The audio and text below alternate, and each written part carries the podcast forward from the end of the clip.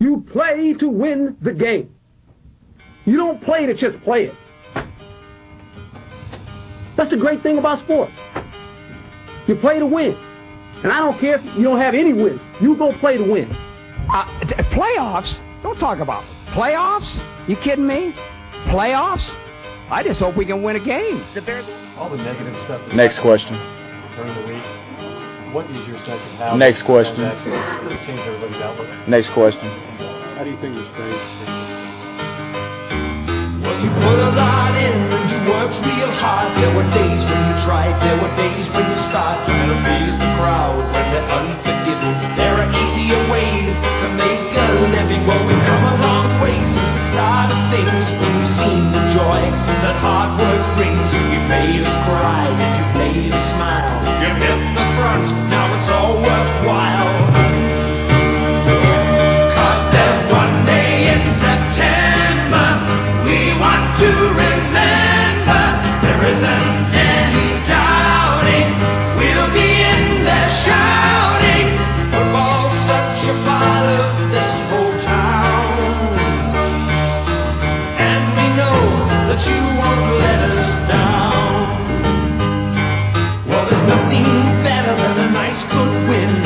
second prize if you let 'em in. You gotta give me your best and then give again. Out there, there's no such thing as friends. Well, we mean our best and we mean our worst. If we do it right, well, we'll come home first. We gotta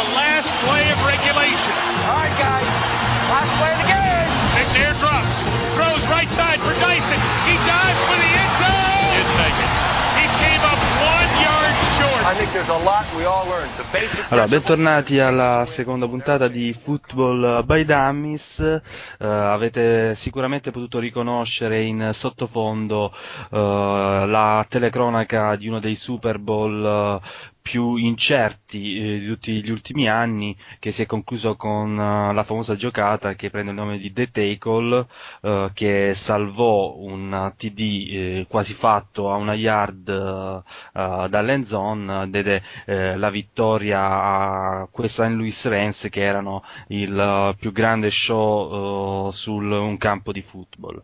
Ma di questo parleremo più approfonditamente nella seconda parte della trasmissione e quindi eh, innanzitutto vi do il bentornato a tutti voi che avete il- avuto il coraggio di scaricare per- anche per questa settimana eh, questa trasmissione eh, Football Almis e quindi vi diamo il eh, benvenuto eh, da questa parte del microfono NGA Red E da quest'altra parte, parte. da quest'altra parte c'è Azazel. Buonasera a tutti Ad- e buongiorno. Azazel che non era evidentemente pronto, eh, forse è ancora scorso dal, dall'attentato di cui siamo stati vittime da parte di NFL Network che stava, far, stava per far andare all'aria la trasmissione di questa seconda puntata, ma eh, i potenti mezzi informatici di Azazel hanno eh, potuto eh, sventare eh, questo attacco.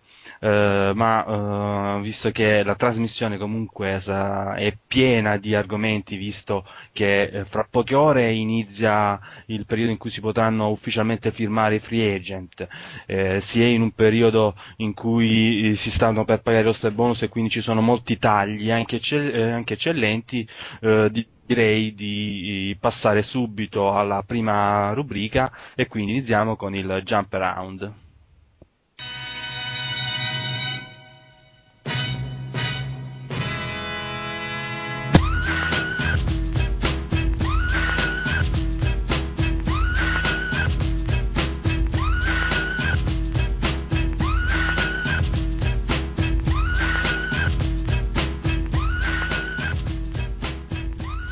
Allora, eh, sicuramente il, eh, il, taglio più importante di, di, questa settimana è stato quello della uh, safety ex Oakland Raiders Gabriel Wilson.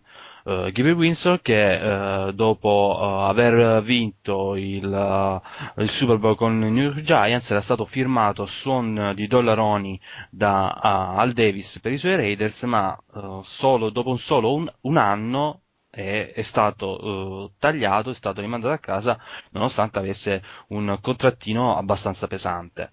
E Ghibli Wilson è rimasto però poco a spasso, infatti eh, notizia di, di, poco fa sembra che ormai abbia raggiunto un accordo con i Miami Dolphins, Uh, un, uh, un, contratto di 5 anni, si parla di uh, 27 milioni e mezzo in totale, con solo, potrei dire solo 8 milioni di garantito, e un contratto che nei primi tre anni porterà via 16 milioni e mezzo, per un giocatore comunque giovane eh, e nel pieno delle forze sembra quasi un furto. I Dolphins si stanno muovendo molto bene. Sì, Bill Parcell sicuramente sta facendo delle ottime cose. Già l'anno scorso ha iniziato molto bene, anche se comunque io penso che il record che hanno ottenuto sia molto più figlio della schedule facili che hanno avuto l'anno scorso piuttosto che dalle mosse di mercato di, di Bill Parcells. Invece quest'anno comunque la, si stanno continuando a muovere nella direzione giusta, chiaramente eh, rifare una, una, franchigia che comunque era disastrata, ripartire da zero eh, ci, per, far, per, fare una franchigia ci vuole molto tempo, comunque sembrano stiano facendo delle mosse sensate. Quello che non è sensato in questa situazione, secondo me, è il taglio eh, di, uh, di, Al Davis e dei Raiders, che continuano ad avere un, un mercato un po' eh, schizofrenico e soprattutto, forse non lo so, forse sanno qualcosa che noi non sappiamo. Questo eh, rimane. Eh, ci, ci, rimarrà il dubbio fino a quando G.B. Wilson non scenderà in campo. Certo è che G.B. Wilson è una delle, delle forse le prime 5 strong safety della Lega e quindi i Dolphins si sono rinforzati alla grande in questo reparto che comunque ha avuto abbastanza problemi in questa stagione, il reparto delle secondarie è stato più volte messo in crisi eh, nell'arco della stagione scorsa.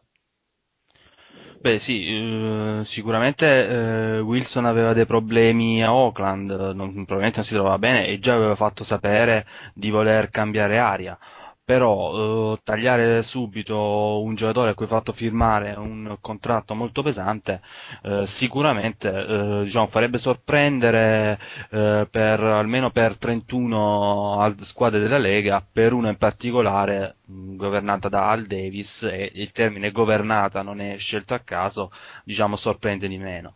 Invece, come dicevi tu, ho prosegue l'ottimo lavoro di, di Parcells ai Dolphins uh, che uh, si sta muovendo bene, le, le, secondarie sicuramente erano un punto debole, eh, questa firma è importante, ora mh, viene meno la, la, necessità di dover rifirmare la, la safety eh, che aveva giocato quest'anno Bell che aveva tempo fa rifiutato un, anche un, un signor contratto e prendere Wilson più giovane e secondo me anche più forte di Bell è sicuramente un, bo- un buon colpo. D'altronde i Dolphins sembrano una delle squadre più appetite in, uh, in questa fase. Uh, già si parla per esempio uh, di, che i Dolphins siano la meta preferita di, di Brown, la guardia al centro dei, dei, Ravens che sembra ormai abbia troncato le negoziazioni contrattuali con la sua ex squadra i Ravens e,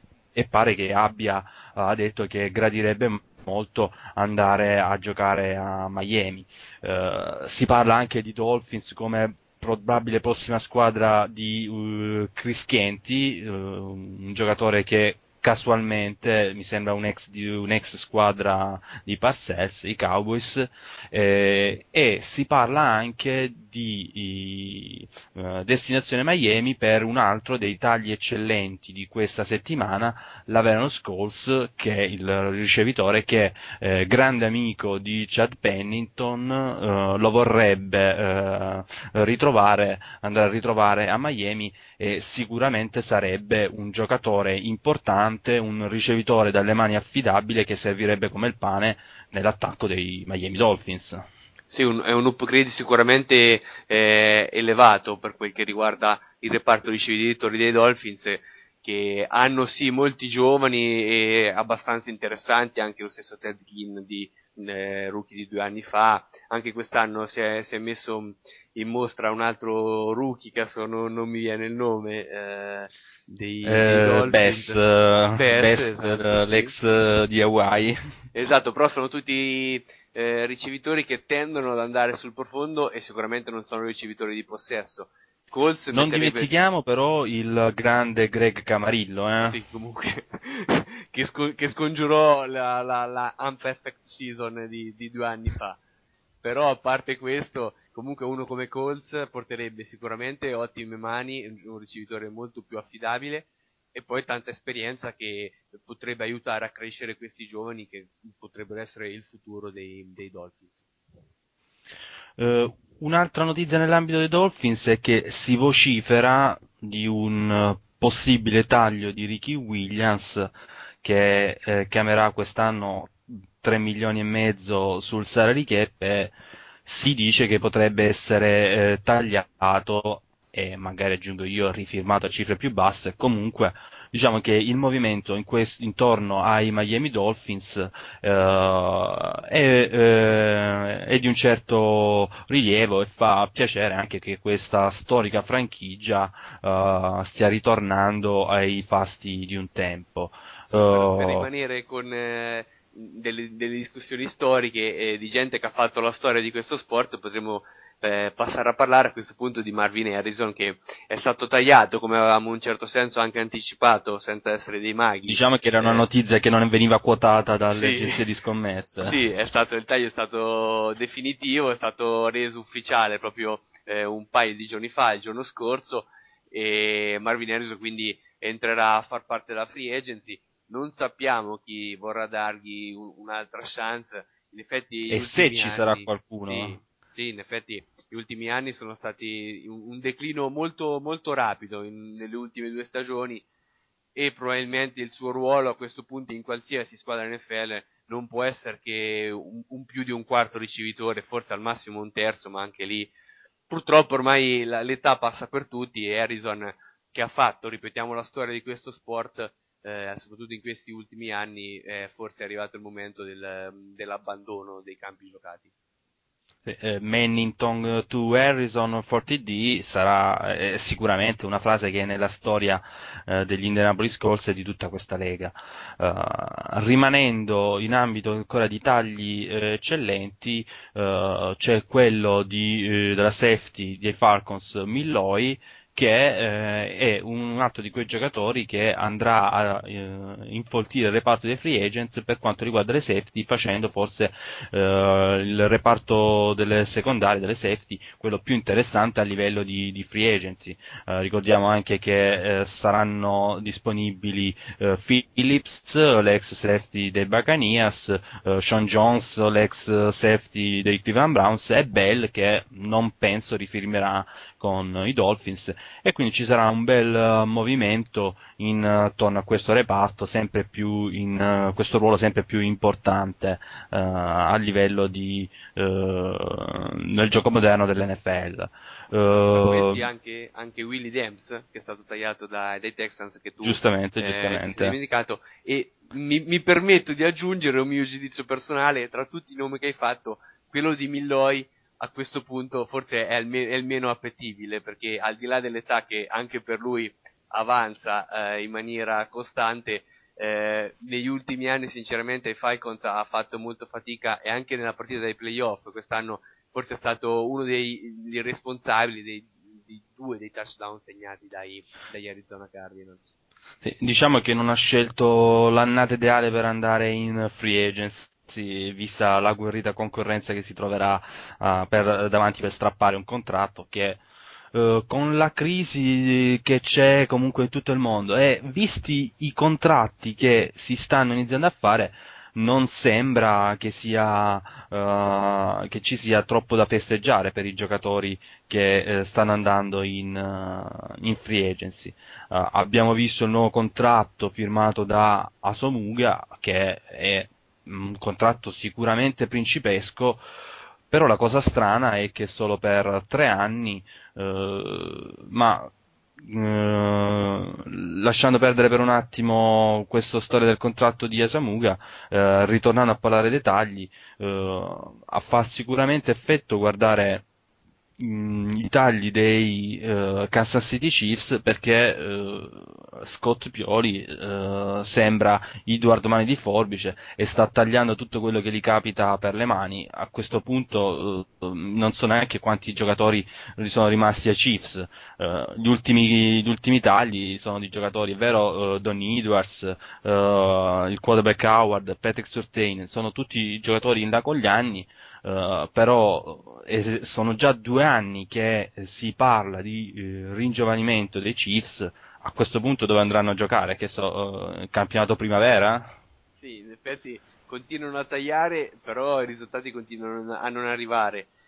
L'anno scorso avevano due scelte al primo giro, eh, tutte e due investite nelle linee, una offensiva e difensiva, e per un motivo o per un altro comunque non hanno inciso poi più di tanto nelle sorti della squadra eh, adesso in più quest'anno, oltre ai tagli, c'è eh, la questione Pioli, che eh, si trova a dover lavorare con molto spazio salariale e quindi questo, oltre, oltre, a investire sui giovani, probabilmente ci saranno anche buoni investimenti in free agency da parte dei Kansas City Chiefs. Certo, per il momento hanno fatto spazio, adesso arriva il momento per, eh, per iniziare a costruire qualcosa.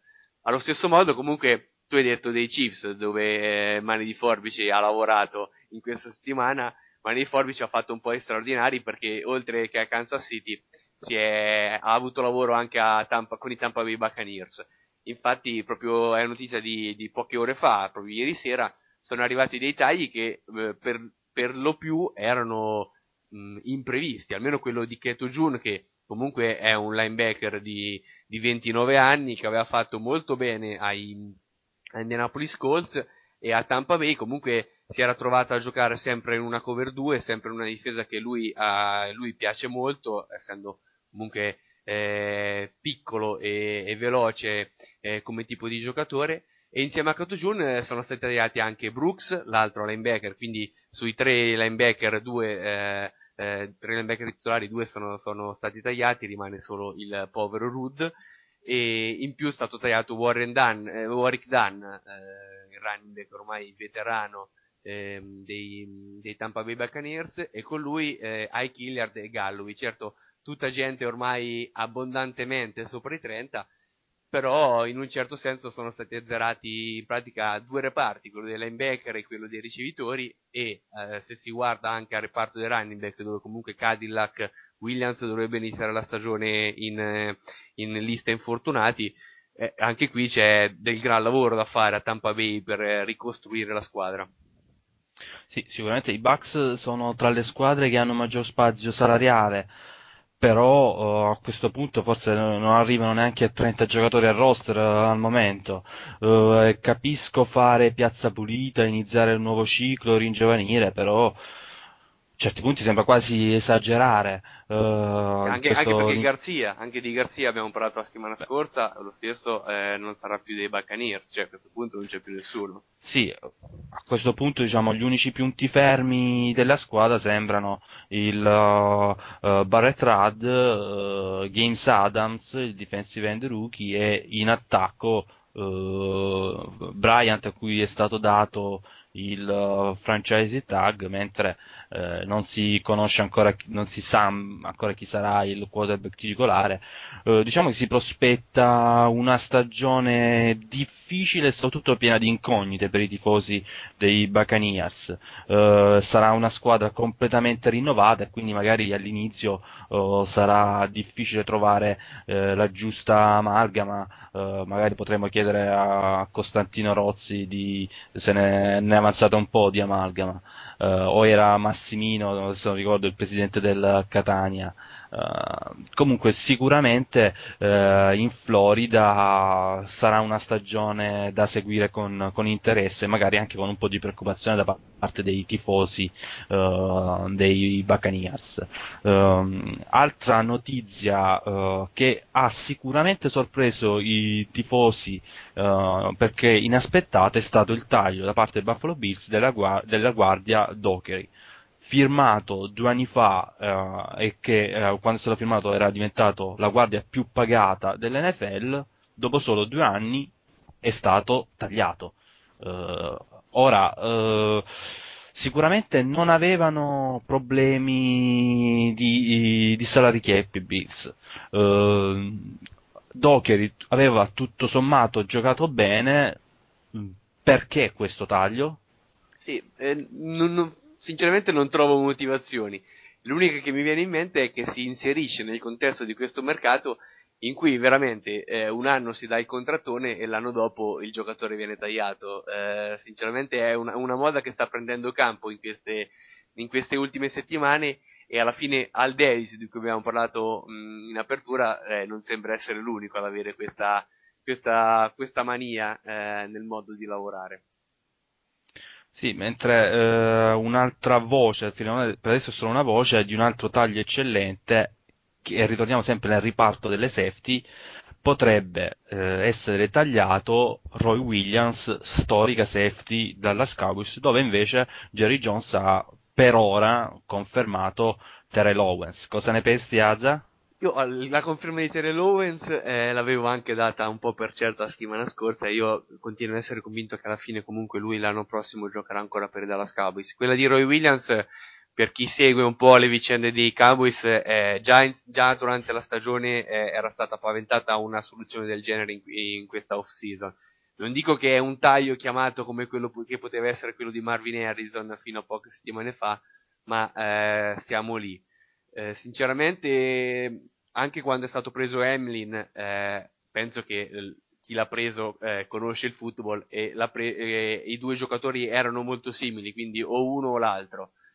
Hanno fatto una stagione insieme, non quella, questa qui appena passata, ma quella precedente, con risultati alterni e comunque sono veramente troppo simili. Se poi abbiamo dato il contrattone ad Hamlin, a questo punto Roy Williams diventa quasi superfluo e bisogna trovare una, una free safety capace di, di coprire eh, il gioco aereo. Certo, è stato un idolo per chi, per chi vi parla e penso per la gran parte dei dei tifosi di Dallas Cowboys.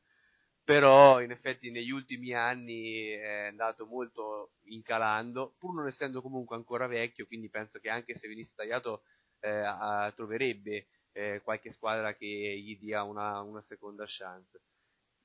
Su questo, su questo taglio sono molto più possibilista rispetto a quello di, di Terrell Owens. Eh, parlando sempre eh, di tagli, eh, si parla di un probabile taglio da parte di Kevin Falk, il running back da terzi down dei New England Patriots, eh, un taglio quasi dovuto perché quest'anno eh, graverà per 3 milioni e mezzo sul salary cap, visto che New England non naviga nell'oro da questo punto di vista, eh, è probabile un taglio anche se non mi stupirei che Kevin Falk rimanga lo stesso nella squadra eh, di cui è, è, praticamente un simbolo, magari con un contratto più basso. Uh, altri possibili tagli eccellenti, eh, si parla di un taglio del quarterback dei Lions, Kitna, uh, per non dovergli pagare un roster bonus di un milione di dollari al primo marzo, e eh, rimanendo ai Lions e eh, sempre rimanendo a livello di quarterback si parla, o meglio, c'è praticamente Grossman che si è offerto ai Lions. Ora bisogna vedere cosa uh, ne pensano a, ai Lions stessi. Sì, infatti, più che diciamo, Grossman è un... Sì. No, più che un rumors è un'offerta questa che ha fatto, è un, un appello che ha fatto Grossman nel tentativo di trovare una squadra per giocare perché ha capito che a Chicago le sue ore sono finite già da mo'. Eh, eh, sempre rimanendo ai Lions, in queste ultime ore si è eh, parlato di una trade con i Panthers che sembrava praticamente conclusa riguardante il cornerback Ken Lucas, eh, però sembra che eh, lo stesso giocatore abbia rifiutato di eh, andare ai Detroit Lions e addirittura uh, si parla di un, di un, taglio di Lucas, in questo modo così i Panthers risparmierebbero un poco più di 2 milioni uh, di dollari sul salary cap e considerando che Carolina sta cercando di creare spazio salariale anche per importanti firme che deve fare, ehm, diciamo non si ci sorprenderebbe un taglio di, di Ken Lucas, ma con l'avvicinare del, uh, del, periodo in cui si possono firmare i free agent iniziano a, a girare uh, voci di, di trade quella che sembra più probabile, data ormai da molte parti quasi per, scelta, per certa, è quella di eh, Sage Rosenfeld, il quarterback, degli, eh, il quarterback backup degli Houston uh, Texans, dato ai Vikings per probabilmente una quarta scelta. Uh, dopo Tarvaris Jackson, dopo Frerot, uh, i Vikings uh, continuano nella disperata ricerca di un quarterback affidabile. Riusciranno a trovarlo mai? Mi viene da dire a questo punto? Intanto ti faccio i complimenti per la pronuncia perfetta di Sage Rosenfeld, anche perché in settimana ci hanno uh, chiesto di essere più precisi con eh, l'inglese. Quindi... Ho cercato di studiare. a parte questo, tornando al football, in effetti i Vikings, questa sarebbe una mossa un po', oh, eh, sempre un po', che mi lascia un po' perplesso. Certo, eh, la questione quarterback è una questione molto importante nel Minnesota. Risolverla con il, backup di, di Schaub um, ai Texans non so se sia la mossa giusta per certo, eh, secondo me, è, è, la mossa giusta nel senso, eh, non, in, con questa mossa dichiarano noi non andremo con un, un QB al, al, primo giro e da un certo punto di vista potrebbe essere un, una scelta eh, più che mh, apprezzabile. Però meglio di Rosenfeld pot- potevano trovare a questo punto. Eh, ma bisogna vedere se eh, il gioco vale la candela, bisogna vedere anche quanto offrono gli altri. Magari andare a prendere Cassell darebbe più sicurezza, però per Cassell eh, devi offrire parecchio. Io sinceramente non sono così pessimista su, su Rosenfers. Eh, a me piace, piace abbastanza. Eh, diciamo, va attestato, però eh, quando è stato chiamato in causa ha offerto prestazioni buone e meno buone. Eh, due anni fa ha sostituito molto, molto bene eh, Schaub quando questo si è infortunato. E siccome questo si infortuna molto spesso quest'anno è stato di nuovo chiamato in causa e quest'anno ha, ha faticato, ha commesso più errori. Ecco bisognerà vedere se messo come eh, quarterback starter eh, riuscirà a garantire una costanza di rendimento perché alla fine la differenza fra uh, un quarterback uh, titolare affidabile e un quarterback normale è proprio questo, la possibilità di garantire la costanza, partita dopo partita. Abbiamo visto quest'anno, mh, mm, parlo diciamo dei, dei Niners, Jetty O'Sullivan che per due o tre partite è sembrato poter essere un quarterback uh, che aveva cittadinanza nell'NFL, però poi magari la partita dopo sembrava uh, un quarterback eh, da Division 2 uh, eh, di college football. Ecco, garantire la costanza non è facile, però se, se i Vikings hanno deciso di cercare questa trade, significa che innanzitutto magari credono in lui, ma sicuramente a questo punto eh, significa che non hanno più fiducia né in Tarvaris Jackson né in Gas Ferrot che eh, a questo punto probabilmente sarà tagliato Non e magari eh, Childress eh, eh, potrà cercare un altro quarterback al draft non mi, non mi, diciamo, non mi stupirei di una scelta al draft sprecata per un altro quarterback dicevi? Sì, non dimentichiamo che tra l'altro c'è anche Booty, se non sbaglio, l'ex quarterback di, di USC, sempre a Minnesota. Sì, sì, sì, anche Quindi- se eh, non ha mai tirato No, no, questo no. lancio, sappiamo come si, però Però se è stata una scelta, prima o poi dovranno testarlo. Alla fine se, se si elimina Frerot, se si considerano Rosenfels, Booty e Tarvaris Jackson, penso che comunque sia una corsa che parta alla pari, se, siano, se saranno questi tre i quarterback a roster dei, dei Vikings. sì, sì, Con sicuramente. Rosenfels ma- chiaramente forse un po' avvantaggiato perché comunque ha già giocato un po' di più eh, rispetto agli altri due. Jackson, eh, cioè ha giocato, forse ha giocato di più Jackson, ma era forse era meglio che avesse giocato Eh, forse è stato il problema. Quello. Però per il Comunque, resto tanto, corsa... Sì, alla fine poi il- lo schema dei Vikings alla fine è dare la palla a Peterson, quindi alla fine chi sia il quarterback conta poco. Sì, però eh, con, questo, con questo schema eh, alla fine non si arriva tanto distante. Cioè, Peterson sarà Dio in terra, per carità è fortissimo, però se si limita solo a questo, poi dopo in NFL non duri tanto. Cioè, né, né come vittorie né come giocatore. Cioè, il giocatore poi prima o poi eh, già è injury prone di suo. Se poi viene chiamato sempre al lavoro, eh, dura metà stagione. Sì, diciamo che da quel che si sente sono i tifosi dei Vikings che si augurano che non duri Childress come head coach eh, a Minnesota. Mm, comunque, eh, passando ad altro, sempre a livello di trade, eh, sempre a livello di rumors su the trade del quarterback, si parla come di Derek Anderson che potrebbe, il quarterback del Cleveland, che potrebbe essere eh, scambiato. Si è parlato di una trade con i Buccaneers per una terza scelta, eh, però eh, alcune parti hanno eh, smentito. Diciamo che comunque la vita per Derek Anderson a Cleveland non sarà facile perché ormai la squadra dovrà essere nelle mani di, mm, eh, eh, di, non- di Brady Quinn. Eh, sì, eh, però eh, mh, una terza scelta per lui dei, Bucks non la vedo come una trade troppo fattibile. In effetti forse il valore è troppo, troppo alto.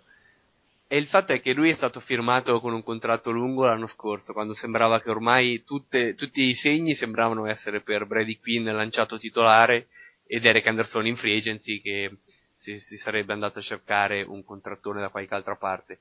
Il contrattone l'ha firmato per, eh, per i Cleveland Browns, a questo punto loro si trovano questa patata bollente tra le mani e in qualche modo dovranno cercare di scambiarlo.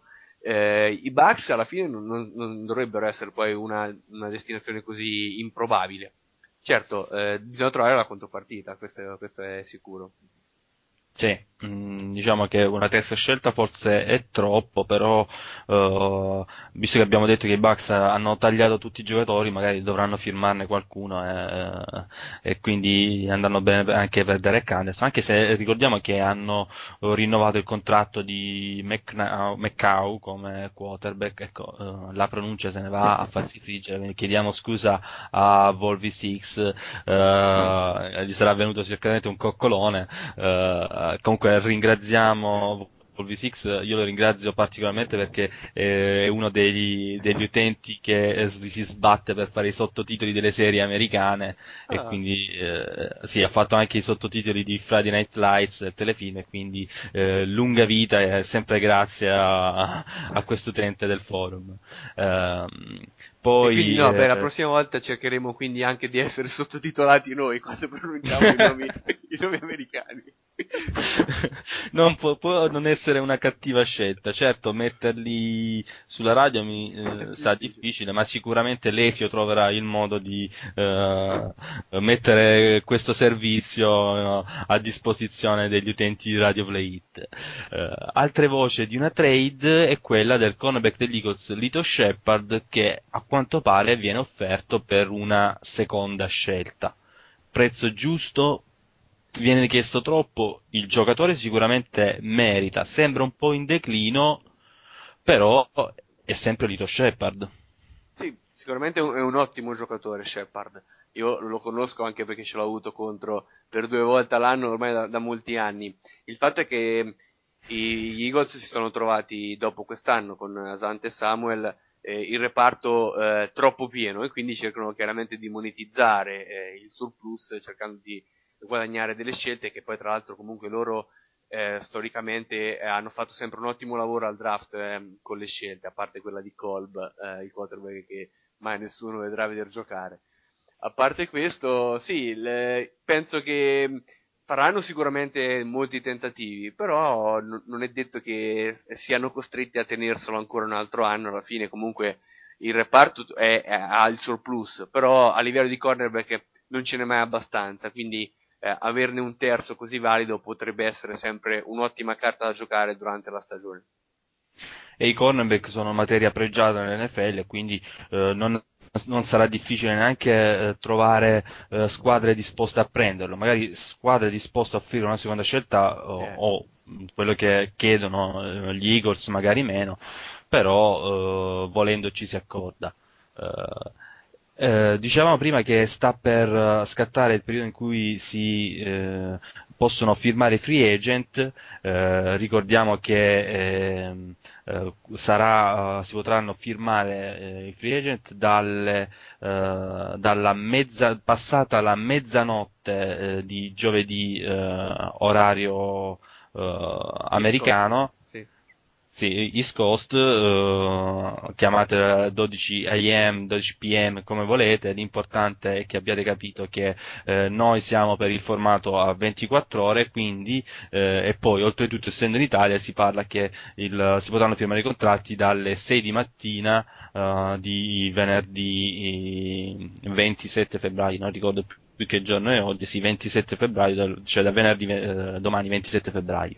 Eh, dicevamo, hai, uh, studiato, hai, studiato, per tre giorni per dire questa cosa, quindi di questo te ne va dato atto e diamogli la giusta importanza a questo orario preciso. Grazie. Anche. Sì, sì, sì, sì, perché comunque eh, l'orario è importante e uh, sti americani che dicono che si può dire sia 12 am, 12 pm, noon, afternoon, ma fate come volete, ma fate 24 ore che è così semplice, cioè se dici o 0, 24, sai che la stessa ora, se dici le 12 sono le 12, punto e basta. Uh, in fondo non avete inventato un cazzo, diciamo la verità, uh, gli americani eh, non copiano. capiscono niente, copiano più che l'altro, copo, più che l'altro poi copiano dagli inglesi, avessi detto, quindi per favore lasciamo perdere queste cose. E, um, eh, allora, diciamo la free agency importante ai, ai Titans quanto pare sia Collins che soprattutto Ainsworth non ritorneranno in Tennessee e saranno gravi perdite per la squadra di Fisher che quest'anno ha fatto così bene, soprattutto in regular season. E ora, cosa faranno i Titans? Chi riempirà il buco bello grosso in tutti i sensi di Ainsworth al centro della linea? Vince Young sarà in grado di sostituire Collins? Si ha più che altro ancora fiducia in Vince Young come quarterback titolare? Allora, eh, riparto da quest'ultimo, da quest'ultimo punto se Collins ha deciso di non rifirmare per i Titans, significa che comunque dall'alto gli sono arrivate le voci che eh, l'anno prossimo comunque la fiducia su Vince Young eh, ci sarà. Perché sinceramente non, non, me lo spiego come un quarterback mh, di una certa età, ormai Collins adesso di preciso non so quanti anni ha. 35, 35. 35, ecco. Un quarterback di 35 anni che si mette sul mercato e deve andare in una squadra, non so quale squadra gli darà la possibilità, ma comunque una squadra in cui dovrà imparare un nuovo sistema ripartire da 0 a 35 anni per cosa? Per, per giocare due anni? Cioè, o gli sono arrivate le voci che lui non sarà più titolare, oppure è una scelta incomprensibile. Quindi la, la fiducia su Young a questo punto di vista, se, se questa, è, questa, è, la situazione, se Collins andrà via, sicuramente la fiducia su Young c'è già stata, è già stata posta. Per quel che riguarda Ainsworth, eh, io spero che non venga nella NFC East, sinceramente. Io non lo so come i Redskins possono avere eh, la possibilità di dare 15 milioni all'anno ad un giocatore quando attualmente eh, a, a, a rigor di logica e guardando tutti i salary cap che si trovano in giro per la rete non hanno più di 3-4 milioni liberi. Cioè, eh, forse a loro è concesso qualcosa che agli altri non è concesso. A questo Mantieniti calmo, Ada, mantieniti No. calmo. So che sei particolarmente sensibile su questo argomento. Eh, come dicevi tu, i Redskins, Cioè, sì, perché tagliano, aspetta, si parla... tagliano. Calmo, Ada, rimani calmo. Eh, si vocifera che i Redskins, Redskins siano vicinissimi a firmare Ainsworth. Addirittura si parla di un contratto già firmato, comunque prossimo per firmarlo. Si, si vociferava che Ainsworth chiedesse un contratto in totale di 100 milioni di dollari e eh, la domanda, come diceva Azza, è da dove prendono i soldi i Redskins? Eh, io dico soltanto che voglio conoscere i loro commercialisti e farmi dare consigli su- sul mutuo, eh, perché eh, non so come lo facciano, non so che cosa facciano, ma lo fanno dannatamente bene se ogni anno possono rifirmare questi giocatori. Eh, si parla già del possibile 2010 ultimo anno con il cap e quindi di un eh, 2011 senza salary cap. Forse Snyder si sta portando avanti con il lavoro, non lo so. So che tu li temi molto, non Io che Jerry Jones sia Sì. di, di manica corta, eh. No, però comunque i Redskins sono tre anni che non giocano senza cap, secondo me. Che loro eh, sono dal 2005 che hanno la regola che loro non hanno il salary cap e quindi fanno queste offerte perché sinceramente tu vedi tagli, vabbè anche, anche sì, Dallas tu dici comunque a Jerry Jones che spende, è vero. Però comunque taglieremo Roy Williams, taglieremo eh, eh, altre squadre hanno tagliato l'impossibile per avere spazio. I Redskins non hanno tagliato nessuno fino a questo momento e arriva la notizia che hanno firmato Hayward per 15 milioni. Cioè, io sinceramente cioè, potremmo passare oltre a questo punto, se no non so, non so Eh, che altro dire. avranno tagliato le penne sul cappello, non sì, lo so. forse sulla- quello, forse quello, non lo so. Vabbè, eh, aspettiamo di vedere dove finirà, eh, finirà Ainsworth. eh, e prima avevamo accennato al contratto firmato da Asomuga con i Raiders. Ci ritorniamo perché eh, è un contratto che ha un po' fatto eh, storcere il naso. Eh, I Raiders avevano oserei dire la necessità di firmare Asomuga perché è un signor giocatore, è molto importante e poi comunque dovevano dare un segnale a tutta la squadra, ai tifosi, all'ambiente. Però la cosa che ha lasciato un po' interdetti è che è stato firmato soltanto per tre anni con una vagonata di soldi, eh, un eh, garantito eh, importante però perché solo tre anni? Mh, non hanno troppa fiducia? È lui che ha voluto un contratto breve per vedere come andrà la ricostruzione dei Raiders e poi in caso fare le valigie? Non lo so, però sicuramente è una cosa che lascia un po' sorpresi. Lascia perplessi, però si, si inserisce anche questo in questo contesto che comunque sì, poi fanno i contratti da 5 anni, però dopo l'anno dopo lo tagliano, quindi alla fine la durata del contratto è sempre una durata abbastanza relativa. In effetti il giocatore è giovane, è molto valido e quindi di conseguenza potevano essere di più gli anni. Però prendiamo la parte positiva per quel che riguarda questa situazione, positiva eh, per quanto riguarda se, se fossi un, un tifoso dei Raiders, è il fatto che hanno tenuto forse il giocatore più forte eh, a livello di talento de tut- di tutta la loro squadra. L'hanno rifirmato a cifre comunque eh, non eh, principesche, cifre ehm, buone, Fatti- ma non, non- non- non- un contratto alla Nate Clemens per dirne uno degli ultimi anni dei cornerback. Beh, adesso il contratto di Clemens sembra un furto a mano armata, diciamo la verità. Vabbè. Comunque, eh, comunque eh, riprendendo il discorso tecnico, diciamo comunque era, era una priorità cercare di tenere Asamuga e c'era il- la paura che questo non potesse avvenire perché comunque i Raiders eh, fanno scappare tutti i loro giocatori di talento. Invece comunque è stato tenuto eh, e, e da qui che partirà eh, la, la stagione dei, dei, dei Raiders. Allo stesso, allo stesso modo, eh, eh, abbiamo visto la, rifi- la rifirma eh, di un altro giocatore che poteva andare in free agency e quindi non vi andrà, è Crowder dei, dei Dolphins, linebacker dei Dolphins, che abbiamo parlato all'inizio della trasmissione dei, dei Miami Dolphins. eh, anche questa mossa è una mossa che si inserisce ottimamente all'interno del- della, della off-season guidata da Bill Parcell e quindi cerca di puntellare come è suo solito, puntellare in tutti i modi la difesa e poi comunque all'attacco eh, ci penserà Tony Sparano. Sì, eh, ci eravamo dimenticati di Claudio, sicuramente un- una firma importante. Eh, tra gli altri free agent eh, interessanti, importanti, a parte che eh, tutti stiamo col fiato sospeso in attesa di finire, di sapere dove andare a finire, TJ Ujmanzade, Ah, eh, pensavo- di averlo detto bene. Sì, pensavo Eh, che al telefono era, era proprio lui che ti chiamava per dirti che andava agli Eagles, invece no, non era, non era TJ che ho Eh, sentito no, no, no, no, non era lui, era Jeff Saturday che eh, lascerà i Colts e a quanto pare ha detto che, cioè ha, esplicitamente detto che vuole andare agli Steelers. Eh, Forse, influ- forse, forse influenzato dall'intervista la settimana scorsa di Pandu eh, che ha decantato le lodi dei Pittsburgh Steelers, quindi lui forse si è innamorato di questa squadra proprio sentendo Radio Play It. Io ho questa Sì. immagine. Sì, è un'immagine romantica di Saturday che ascolta eh, sul suo lettore MP3 l'intervista di Pandu e immagina questo bellissimo uomo che lo può accogliere tra le sue braccia eh, sulle note della canzone di Brokeback Mountain, King of the Roads. E immaginiamo già Jeff Saturday in maglia Steelers con un altro, eh, sollevare un altro Vince Lombardi Trophy. Ehm, eh, mentre ehm, un giocatore che aveva che era stato dichiarato franchise tag e eh, che invece in questi giorni ha firmato un contratto diciamo regolare con i New York Giants è eh, Brandon Jacobs.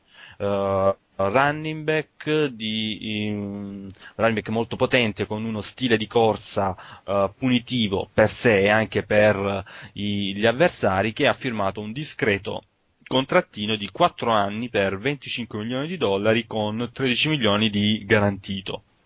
È un contratto che secondo me è buono sia per i Giants che si cautelano con eh, un contratto comunque breve e non eccessivamente dispendioso per un giocatore che comunque è soggetto a qualche infortunio di troppo per- proprio per il suo stile di corsa e che eh, che comunque è importante, quindi bisognava rassicurarlo perché come sappiamo bene i giocatori non prendono il franchise tag proprio come eh, una festa di compleanno eh, ed è eh, buono anche per lui che eh, firma un discreto con- contratto con un garantito eh, che eh, pone le basi per una ottima vita di, di- almeno due discendenze della famiglia e gli permetterà quindi di giocare più tranquillamente questa annata.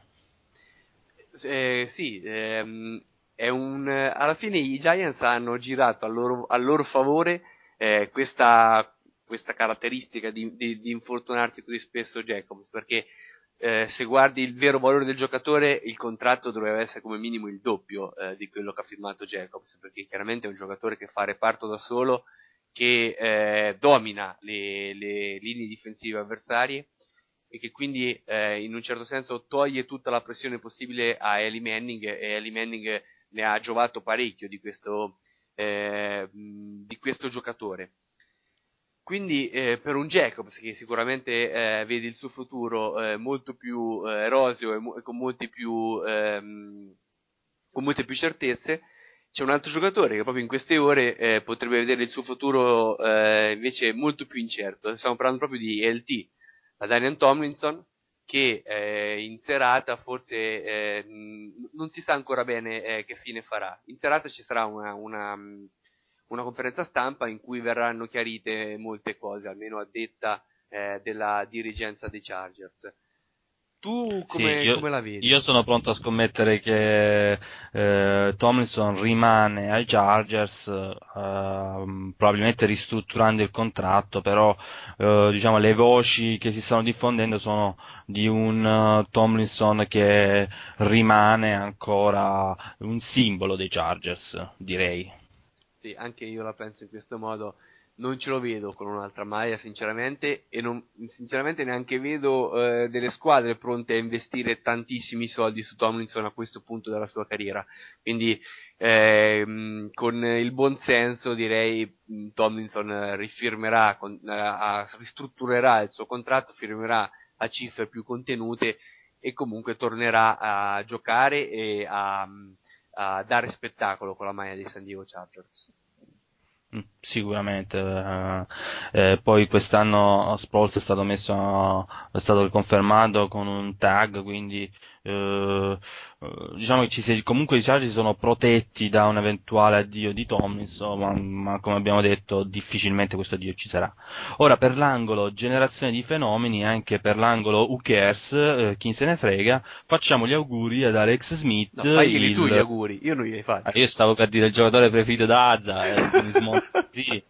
Eh, ah, perché Alex Smith si è sposato, eh, si è No. sposato, eh, come no, ha trovato anche lui un- una che se lo carica, si dice da queste parti, eh, si è sposato e eh, si parla dei regali di nozze che hanno ricevuto, eh, che ha ricevuto, eh, si parla che la dirigenza gli ha, gli ha regalato un, un bellissimo tagliere in, in oro zecchino, mentre si parla che da un anonimo tifoso campano sia arrivata una grossa fornitura di mozzarella di bufala di prima scelta, eh, non so cosa eh, voglia significare preciso, di preciso questo, comunque eh, tu Asa cosa gli hai regalato? Ma io volevo regalargli il talento per poter giocare finalmente una partita seria in NFL. Come sei cattivo, E- come sei e cattivo. Però, però non, sta- non c'è stato verso di, di trovarlo eh, nella lista nozze.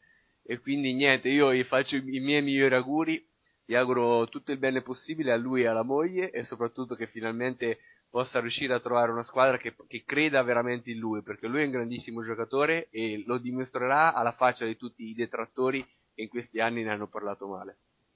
Eh, mentre ti ricordo che eh, questo è registrato e quindi rimarrà in peritura memoria, queste tue parole eh, rimarranno scolpite nella pietra eh, della storia dell'NFL. Eh, introduciamo una nuova eh, rubrica, una rubrica che parla di cinema e di football, e, quindi diamo subito la linea a, a Kerouac e il suo amico Bluto, la nuova rubrica che si chiama Palla al balzo.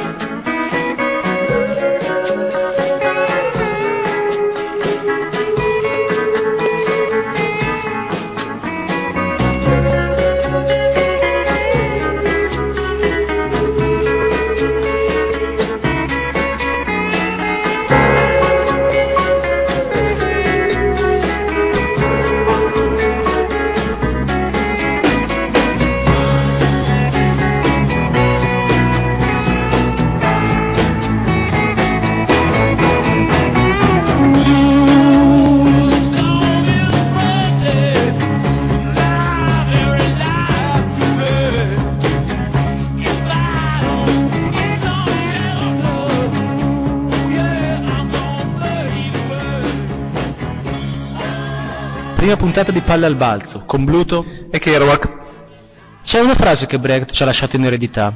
Beati i popoli che non hanno bisogno di eroi. Ecco, beati i popoli che non hanno bisogno di eroi, se si prende un libro di un noto avvocato milanese che commenta l'NBA su Sky, si capisce che puzza tremendamente Germania dell'Est, di cortina di ferro. Ovviamente niente a che vedere con quello che la cultura americana ci ha tramandato a Disney in poi. È una cultura che, basandosi sul concetto di eroe e di eroismo, ha costruito la propria immagine, vendendolo e commercializzandolo in tutto il mondo. Già, però è anche strano come l'America abbia sempre cercato i suoi eroi all'interno della cultura popolare e non fra i propri condottieri. Prendi il mondo della musica. Pensa a quanti cantanti sono stati insigniti di soprannomi reali, quasi come se si volesse colmare un vuoto spirituale. Il re, il re Elvis ad esempio è, è l'esempio più clamoroso. Oppure prendiamo il principe di Minneapolis, eh, che si è appena visto in un stupendo halftime show del Super Bowl, uno dei più belli sicuramente prima dell'arrivo del boss, che vabbè, ma che ve lo dico a fare il boss? Oppure il Duca Bianco, Bowie. E poi anche nello sport. Ecco, lo sport è più particolare perché lo sport è più che creare delle figure leggendarie che indubbiamente ci sono state come le Muhammad Ali, come Joe Di Maggio, il bambino, Babe Ruth la- la sua maledizione. Diciamo che lo sport più che creare queste figure eh, si fa più portatore dell'American Dream, è l'essenza dell'American Dream. Il partire da zero, senza mezzi e raggiungere risultati unicamente grazie alle proprie gambe, al proprio cuore. Sì, non necessariamente in quest'ordine. Sì, beh, vero anche questo. Come, come la box. Anzi, secondo me, soprattutto la box. Nella box non hai mazze o palloni o racchette, non hai niente, sei solo, sei solo con te stesso. Eh, sei solo col tuo corpo, mm, insomma l'unica persona di cui ti puoi veramente fidare è te stesso. Ecco, qui arriviamo al cinema. Il cinema che è chiaramente il vero argomento della nostra rubrica. Già, effettivamente già da Hitchcock, e siamo nella seconda metà degli anni venti, quando Hitchcock gira The Ring. Ecco, da non confondere con quella puttanata di The Ring è uscito al cinema poco tempo fa. Esatto. Già da allora, dicevamo, eh, dagli anni 20 in poi, molto spesso mm, al cinema sono viste storie di, di pugili, o storie che venivano veicolate attraverso le vite di questi pugili. Sono due film di box, infatti, aver mm, segnato i due filoni su cui si sviluppa ancora oggi la, la cinematografia sportiva hollywoodiana. Rocky e Toro Scatenato. Rocky è del eh, 1976, è l'emblema dell'eroe americano, è l'eroe americano per eccellenza.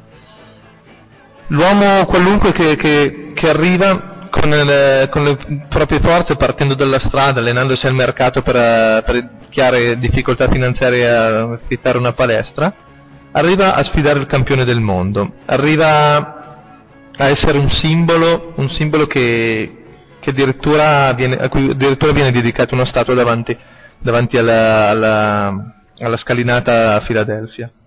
Già, ma c'è anche un'altra America. America reale, disperata. America che viene dal Bronx. Quel Bronx dove Jack LaMotta, toro scatenato, sferra i suoi primi pugni contro le pareti. Nel film di Scorsese, qui siamo nel 1980, eh, non c'è traccia dell'American Dream. C'è solo un individuo fragile e violento che usa lo sforzo per sfogare le proprie pulsioni. Eh, non vuole realizzarsi, eh, Jack LaMotta sale sul ring solo per combattere i propri demoni in fondo. Quindi eroismo contro il disagio sociale alla fine. Eh, il coraggio contro pre- la prevaricazione, scusatemi, la prevaricazione che si vede tutti i giorni nella vita quotidiana. Praticamente è l'America di Obama contro l'America di Bush. Sì, America però è questo, tutto questo, non è solo America di Obama contro America di Bush, è sia America di Obama che America di Bush. È la mm, democratica California in San Francisco e il bigottissimo Texas o South, Cal- o South Carolina. È questa America che Hollywood, al fianco di tanti film leggeri, è in grado di, di, a sorpresa eh, fotografare e disegnare con, con grandi film che eh, sorprendentemente sono film di sport, che normalmente dovrebbero essere più leggeri, ma molto spesso, anche se non sempre chiaramente, vengono a veicolare tematiche e argomenti decisamente più grandi e decisamente più impegnati. Beh, stai parlando di, non so, Million Dollar Baby di Clint Eastwood per esempio, no? Million Dollar Baby ogni maledetta domenica, oppure Remember the Titans, eh, che, che una storia eh, commovente sul razzismo, sull'integrazione in, eh, veicolata dallo sport. Eh sì, in fondo l'America è tutto questo. Bisogna solo capire quale America sentiamo più, più vicina a noi, la nostra sensibilità. Ecco, voi invece quale America sentite più vostra? Quella dello stallone italiano, di Stallone? O, o quella del toro scatenato di Scorsese, figlio del Bronx? Ecco, fateci sapere cosa ne pensate sul forum.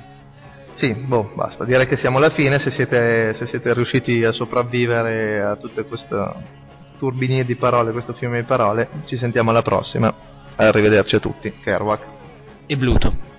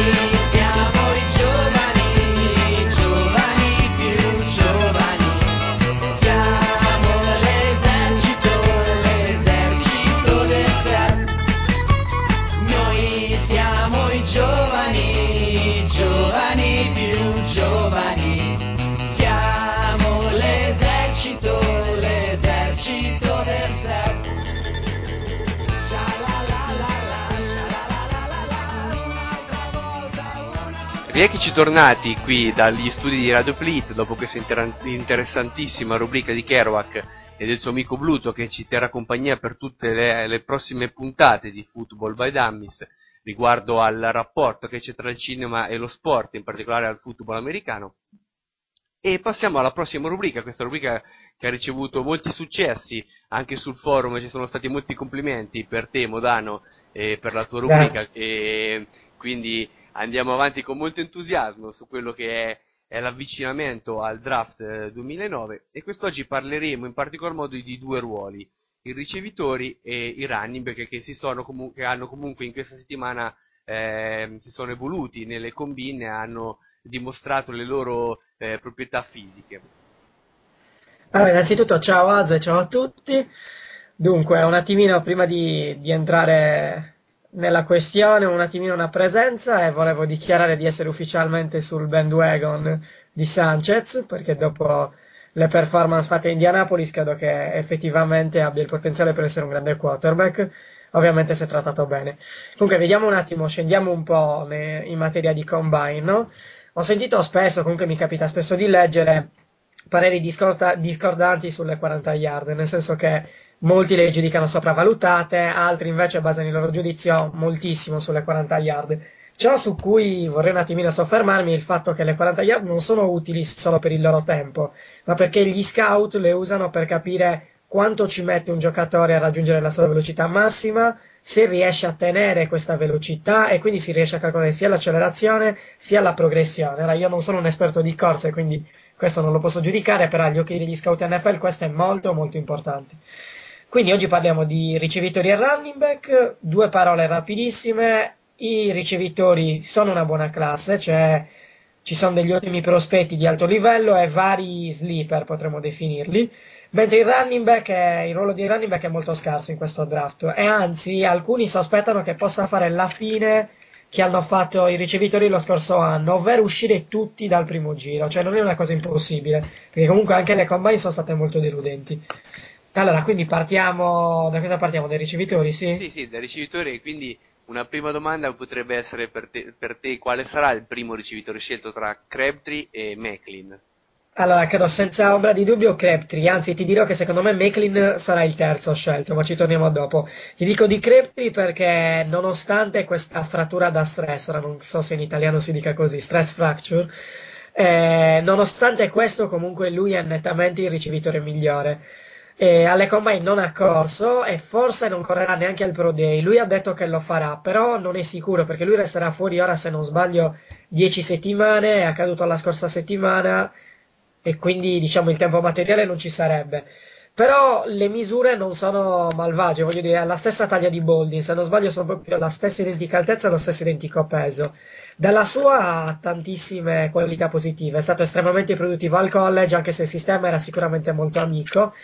E, e poi comunque ha delle grandi doti fisiche, ha delle ottime mani e quando ha la palla in mano sa creare, cioè sa come sicuramente re- accumulare altre yard oltre la ricezione, anche se comunque il suo difetto maggiore è quello di non aver corso molte tracce da professionista. Texas Tech il playbook era molto semplice sotto questo punto di vista, quindi si può trovare un, difficoltà in questo, nel senso che il sistema lo svantaggi, per quanto invece l'abbia avvantaggiato mettendolo appunto in mostra. Comunque è un talento di elite assolutamente, è un talento che si vede raramente e appunto ti dico è una chiamata da top 10 se non addirittura top 5. E fa tutto bene, non ha dei difetti visibili. Forse non è un grandissimo bersaglio nel profondo, ma è un giocatore che appunto è un classico numero uno, un ricevitore numero uno perché appunto ha le capacità di fare qualsiasi cosa che gli venga richiesta. Soprattutto comunque la sua dote migliore come Boldin è quella di essere eccezionale nel traffico ma allo stesso tempo nello spazio. Cioè lui sa ricevere in mezzo al traffico ma sa muoversi nello spazio appunto per guadagnare il maggior terreno possibile. Soprattutto è un ricevitore in grado di aiutare il suo quarterback perché sa ricevere i palloni lanciati male, sa aggiustare molto la sua traccia a seconda del lancio del suo quarterback. Diciamo che il difetto maggiore, se proprio vogliamo trovare un difetto, è la velocità. Non ha una grandissima velocità, ma non dimentichiamoci che anche Fitzgerald corse le, le 40 yard in 4.6. Quindi non è sicuramente un difetto così grande. Cioè, voglio dire, se non ha una velocità incredibile, comunque compensa con altre doti. Se vogliamo vedere dove andrà, sicuramente la, la prima ipotesi è Seattle, seguita da Oakland e poi da Jacksonville. Secondo me non andrà oltre Jacksonville. E ora come ora, ora vedremo il Pro Day un po' come andrà, ma ora come ora lo vedo andare a Seattle. Secondo te, visto che i ricevitori comunque è un ruolo abbastanza critico per chi viene dal, Sì. dal college a ambientarsi poi a livello professionistico, potrà Sì. essere un ricevitore di impatto sin dal primo anno? Dipende dalle sue condizioni fisiche. Vedere questa frattura da stress cosa lo costringerà a fare, se sarà costretto a saltare il minicamp. Poi sappiamo tutti come vanno le cose, magari gli hold out per i contratti, ma secondo me se lui da subito, cioè se questo infortunio non lo danneggerà troppo e non avrà problemi contrattuali, credo che potrebbe avere un ottimo contributo come quello di Bow il primo anno a Kansas City. Certo non andrà a fare 1500 yard, però potrebbe da subito contribuire pesantemente e quindi avvicinarsi anche alle 1000 yard se non toccarle. Perfetto, allora a questo punto passiamo al- a quello che secondo te sarà il terzo ricevitore scelto, ovvero Jeremy Macklin di Missouri. Sì. Allora, ti spiego perché è il terzo, perché secondo me con le combine lui è uno che ha perso, perché definito come si dice in America one trick pony, che basa tutto sulla sua velocità, aver corso in 4,45 non avendo una taglia immensa sicuramente gioca contro di lui. È il tipico numero 2, cioè il tipico ricevitore numero 2, pericoloso anche come ritornatore, è in grado di segnare da ogni posizione del campo. È sicuramente un game breaker, per quanto appunto il suo tempo nelle 40 sia stato deludente. E ci si aspettava appunto di più da un giocatore che basa il suo gioco sulla sua velocità, anche se il suo punto di forza principale non è tanto la velocità pura, ma l'accelerazione. E Macklin accelera molto molto rapidamente. Il suo difetto però è di fare troppo affidamento sulle sue doti atletiche, non solo quelle di corsa ma anche quelle di salto, perché è ottimo nel eh, ricevere il pallone nel, suo nel punto più alto, ha un ottimo tempo di salto diremo, e soprattutto lui si è avvantaggiato al meglio della sua situazione al college, nel senso che è stato molto produttivo perché ha saputo sfruttare benissimo una squadra con eh, grande talento. Ciò in cui deve migliorare sono sicuramente le tracce, ma nelle tracce devono migliorare praticamente tutti i ricevitori che vengono fuori dal college, e le mani, perché lui tende a fare molti drop perché nel momento in cui sta ricevendo toglie gli occhi dalla palla pensando già a cosa farà dopo. Però ti dico appunto, perché lo vedo come terzo? Perché appunto il, la sua scarsa prova alle combine è stata messa in ombra da invece la grandissima prova di UR Day che praticamente in tutte, eh, in tutte le attività, in tutte le prove che ha dovuto sostenere è stato uno dei migliori e soprattutto perché è stato molto più veloce di lui. UR Day nonostante sia un 6-2-210 ha corso in 4.3 quindi è un, un risultato straordinario. Le combine hanno giocato moltissimo. Ciò che però ha in meno rispetto a Macklin è che lui ha giocato a Maryland. Maryland correva moltissimo, molto più di Missouri, e quindi non è riuscito a mettersi in mostra. E soprattutto è un prodotto ancora meno rifinito di, di Macklin. Ma credo che molte squadre si innamoreranno dei suoi numeri, no? Dei- della sua altezza, peso e velocità combinate, e ciò lo farà andare più in alto di, di Macklin. Non dimentichiamoci che Al Davis è pur sempre colui che prende le decisioni a Oakland ed è pur sempre quello che si innamora di, di certi numeri e quindi non escludo che possa andare addirittura nella top 10 eh, UR May. Diciamo quindi perciò che è il miglior bersaglio del profondo di questo draft, soprattutto perché è molto pulito nella corsa, ha uno stile di corsa molto molto pulito, molto molto naturale. E quindi non è però un prodotto finito, ma ha un potenziale infinito. Appunto, cioè se avrà il giusto allenatore, avrà, troverà il giusto sistema eh, e ci metterà la giusta etica di lavoro, ha veramente la potenzialità di essere un Reggie Wayne. Ora come ora ti direi che è un, come si direbbe, no? un rich man Berrian, cioè un Berrian con più talento. La sua difficoltà maggiore però è quella di, di staccarsi dalla linea di scrimmage, diciamo, cioè lui ha difficoltà sotto bump a liberarsi del, del cornerback e questo in NFL è fondamentale, in NFL è fondamentale non perdere troppo tempo nella linea di scrimmage perché come dicevamo la volta scorsa il tempo per lanciare è di 3-4 secondi. L'altra, diciamo, l'altro question mark su di lui è, è in grado di andare nel mezzo in NFL? Questo se lo chiedono in tanti perché è una cosa che non ha fatto neanche al college, però ripeto, al college non ha neanche avuto molto la possibilità perché appunto il sistema nel quale era privilegiava le corse e non, non gli faceva correre moltissime tracce. Se comunque non andrà a Oakland, non escludo la possibilità dei New York Jets, che se non sbaglio hanno anche tagliato Colts, Sì, esatto. o addirittura Tampa Bay. E queste, queste sono le stesse squadre nelle quali vedo andare Macklin. Quindi diciamo Oakland più per UR Bay e New York e Tampa Bay per entrambi. Quindi, però Oakland eh, potrebbe essere l'ambiente adatto per crescere, secondo te, per Iowa Bay. Cioè, eh, Jamarcus Russell eh, eh, sa- cioè, potrebbe essere un buon bersaglio per Jamarcus Russell oppure non ce lo vedi in quel sistema lì, al di là Sì, della, no, ti della dirò, grande i- scelta? Sì, in teoria sì, perché comunque Russell è uno che sa lanciare sul profondo, ma il problema di Oakland è alla base, l'organizzazione che è proprio incasinata, per dirla in, in parole povere. E diciamo che Oakland è un postaccio per qualsiasi, ora come ora, è un postaccio per qualsiasi rookie. E quindi non lo so come si troverebbe. E soprattutto non sappiamo come sarà Oakland, che continua a cambiare di anno in anno, perché ho visto anche il nuovo allenatore e, e tutto quanto. Quindi no, no, non lo vedrei bene, non è il posto migliore per lui. Mentre a New York sì, a New York potrà, anche se New York non si sa ancora chi sarà il quarterback, però come organizzazione è molto più seria, sicuramente potrebbe metterlo molto più a suo agio, mentre magari a Oakland si troverebbe da subito con la pressione di dover far bene o comunque di dover contribu- contribuire in maniera pesante dal, dal primo momento. Ok, a questo punto andiamo al, al quarto, eh, Al quarto, ricevitore. Percy E- Harvin? Percy Arvin, secondo te, Sì. sarà il quarto? Ok. Sì, sì. E, allora, per dirti di Harvin, diciamo che lui sta ai ricevitori come Bush sta ai running back.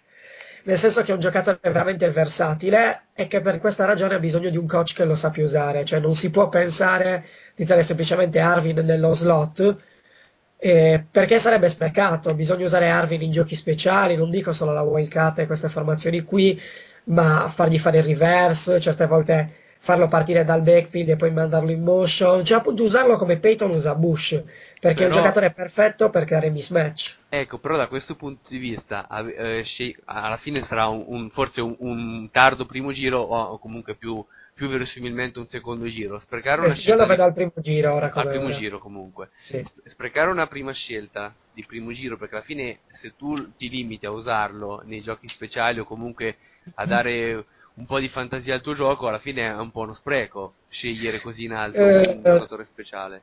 Ti dirò di no, non proprio, nel senso che eh, comunque la, la capacità di creare mismatch nella NFL è fondamentale. Per una squadra, certo che ha bisogno di un ricevitore che contribuisca in maniera pesante, sì, sarebbe uno spreco, ma per una squadra ad esempio come Indianapolis, che è, è la squadra che secondo me sarà interessata a Arvin, sarebbe perfetto perché appunto tu hai un, un valore aggiunto, no? un'arma che poi usa, cioè che ti può sbloccare le partite sia come ritornatore che appunto come, come sia come wide receiver che come running back, cioè un- un'arma offensiva. Appunto, paragonarla a Bush, pensiamo a Bush. Bush magari è stato uno spreco perché è stata la seconda assoluta, ma una scelta intorno alla, dalla 20 in giù per un giocatore del genere non sarebbe sprecata perché è un valore aggiunto. Però ti ripeto, deve inserirsi in una squadra che ha già tutti gli elementi al posto giusto. Se lo inseriamo lì, allora sì, allora non sarebbe sprecata.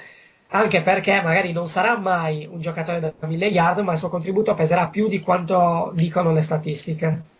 Però comunque anche lui potrebbe soffrire, come parlavamo la volta scorsa di Tibo, di, di quel sistema lì, nel senso comunque Sì. una option così marcata potrebbe eh, costringerlo a un adattamento più, più difficoltoso a livello NFL. Sì, ma in generale abbiamo visto che i ricevitori di Florida non, eh, hanno sempre queste difficoltà, però Arvin è un giocatore particolare, non è proprio un ricevitore, non è proprio un running back.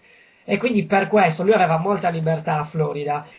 Per questo forse, cioè se gli viene lasciata la stessa libertà in NFL avrà meno difficoltà perché il suo ruolo appunto non sarà quello del ricevitore classico. Per quello ti dico sì, non sarà semplice il suo adattamento, ma sarà molto più semplice magari di quello che è stato per Chad Jackson e altri ricevitori provenienti da Florida. Eh, quindi è un caso a sé, è un caso a sé, è proprio un altro tipo di giocatore. Non gli si potrebbe neanche dare un ruolo, noi lo schieriamo nei ricevitori e così lui si è presentato alle combine, però abbiamo visto quanto ha corso a Florida e in quante maniere veniva utilizzato. Sì, sì, Sì. sicuramente. Certo, non possiamo paragonarlo a Steve Smith, è un tipo di giocatore completamente diverso. Ti ripeto, il paragone perfetto è Bush, solo che uno era un running back, si presentava come running back e poi è arrivato a fare una stagione da 100 ricezioni, l'altro si presenta da wide receiver e magari arriverà a fare una stagione da 400 yard o 500 yard corse. Ok, a questo punto Ah, per questo ti ecco, dimenticavo, non lo vedo andare a Tennessee, per quanto Tennessee abbia bisogno di un ricevitore, nel ruolo di, di Arvin ha già, eh, ha già Johnson, no? E quindi non, eh, non credo che possa interessargli un ricevitore del genere. Tennessee cerca un ricevitore numero uno. Ok, ehm, quindi Tennessee potrebbe essere interessata a questo punto ad Hakim Nix, il ricevitore usci- uscito da North Carolina.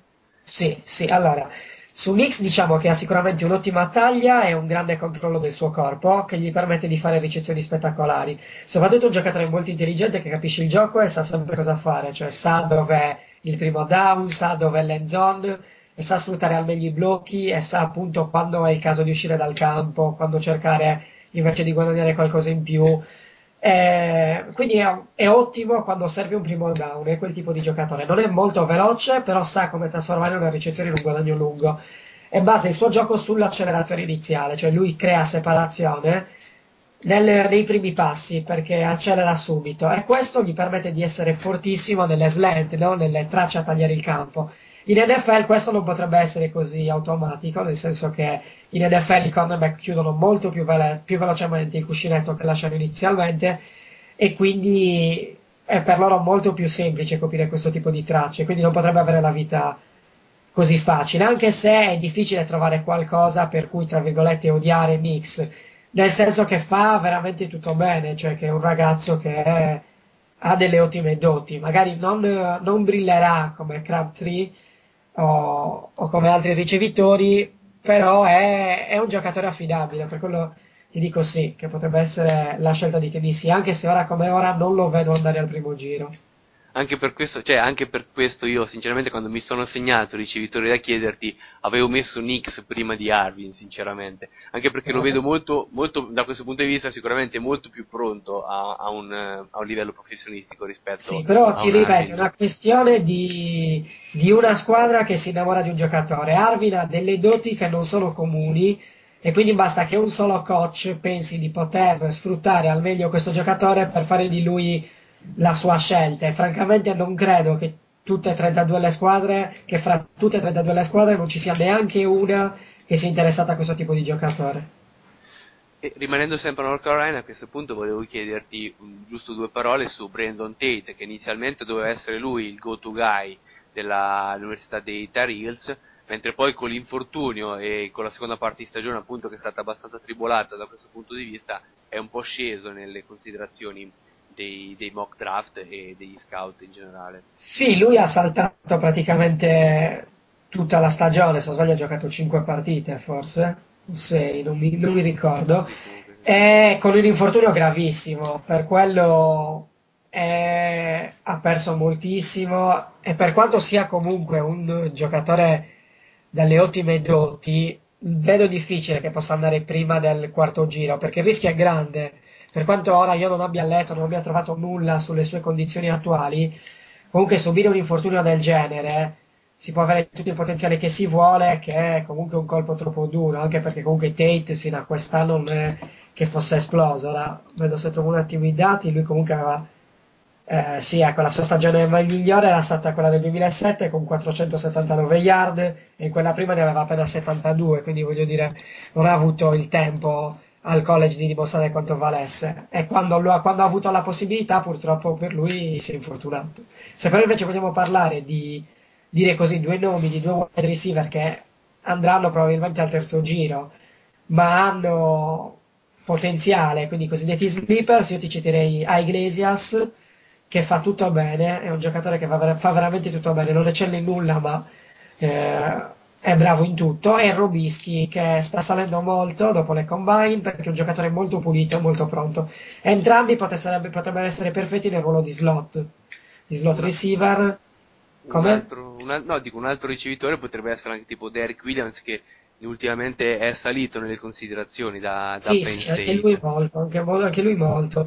E soprattutto attenzione anche a Quan Cosby, il cui difetto è di essere molto grande. Ora, se non ricordo, Cosby ha già 25-26 anni, però è un giocatore molto valido, quindi per un giocatore così grande di età parliamo magari di quinto o sesto giro, però può garantire un contributo con- come slot receiver, perché Cosby è un giocatore molto intelligente che a Texas aveva proprio questo ruolo di trovare la zona soft della, nella copertura avversaria e approfittarne. Quindi Cosby è un altro giocatore che potrebbe contribuire subito. Certo, contribuirà magari con 400 yard, però saranno magari 400 yard importanti. Sì, a questo punto prima di passare ai running back mi soffermerei un attimo su questo caso particolare che è Pat White da West Virginia che aveva iniziato, cioè inizialmente tutti lo volevano come, come ricevitore al, a, in NFL. Lui si è, si è intestardito nel voler fare le combine come quarterback e sembrano che siano andate abbastanza bene queste combine. Sì, sono andate benissimo, eh, molto meglio delle- di quanto ci si aspettava e lui ha fatto ottimi- delle ottime prove, quindi sì, credo che verrà draftato come quarterback e non escludo che con la giusta etica di lavoro possa avere anche un moderato successo. Ecco, certo è difficile come ora vederlo come uno starter in NFL, però potrebbe essere un ottimo backup, perché comunque sì. si è, dim- si è Sì, dimostrato certo. molto valido. Se lo Sì. starter in NFL lo fa Tarvaris Jackson, a questo punto Pat White potrebbe avere anche qualche chance nel, nel- in questo Certo, prossimo. sì, esatto, però il problema è quello, il risultato, il come lo fa. Lo starter l'ha- l'hanno fatto tanta, tanta gentaglia, l'ha fatto. anche Quincy Carter per, per ricordare uno, uno Sì, dei esatto. nostri idoli degli Sì. ultimi anni. A questo punto passerei proprio running back, che invece è una classe che non è, non è così profonda e così talentuosa come sa- eh, sarà invece la classe dei ricevitori. Sì, diciamo che ci siamo abituati male lo scorso anno, perché è arrivata una classe di running back straordinaria.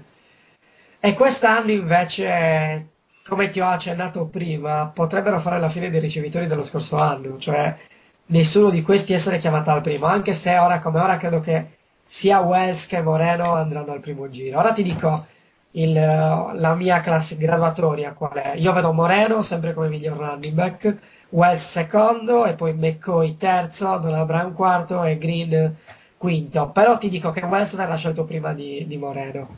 Ti spiego anche perché.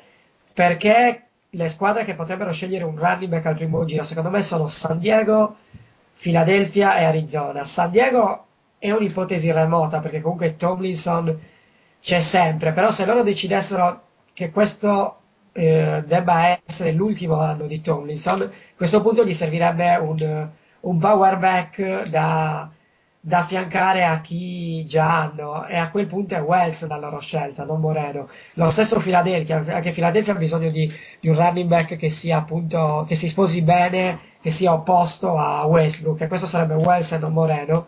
Mentre Arizona ha bisogno di un running back in generale, quindi sì, potrei vederlo interessata anche a, a Moreno. Comunque, quindi parliamo appunto di, di Moreno. Diciamo che si è irrobustito molto. Alle combine si è presentato con 217 kg, addo- 217 libbre addosso, quando si pensava che sarebbe arrivato con 197-200. E ha sollevato, ha fatto 25 ripetizioni sulla panca, che è lo stesso risultato di Wells, è un ottimo risultato, però ha perso velocità, cioè lui ha fatto un tempo orribile, ha fatto 4,64 e addirittura 4,27 nello shuttle, che è solamente ottavo tra i running back.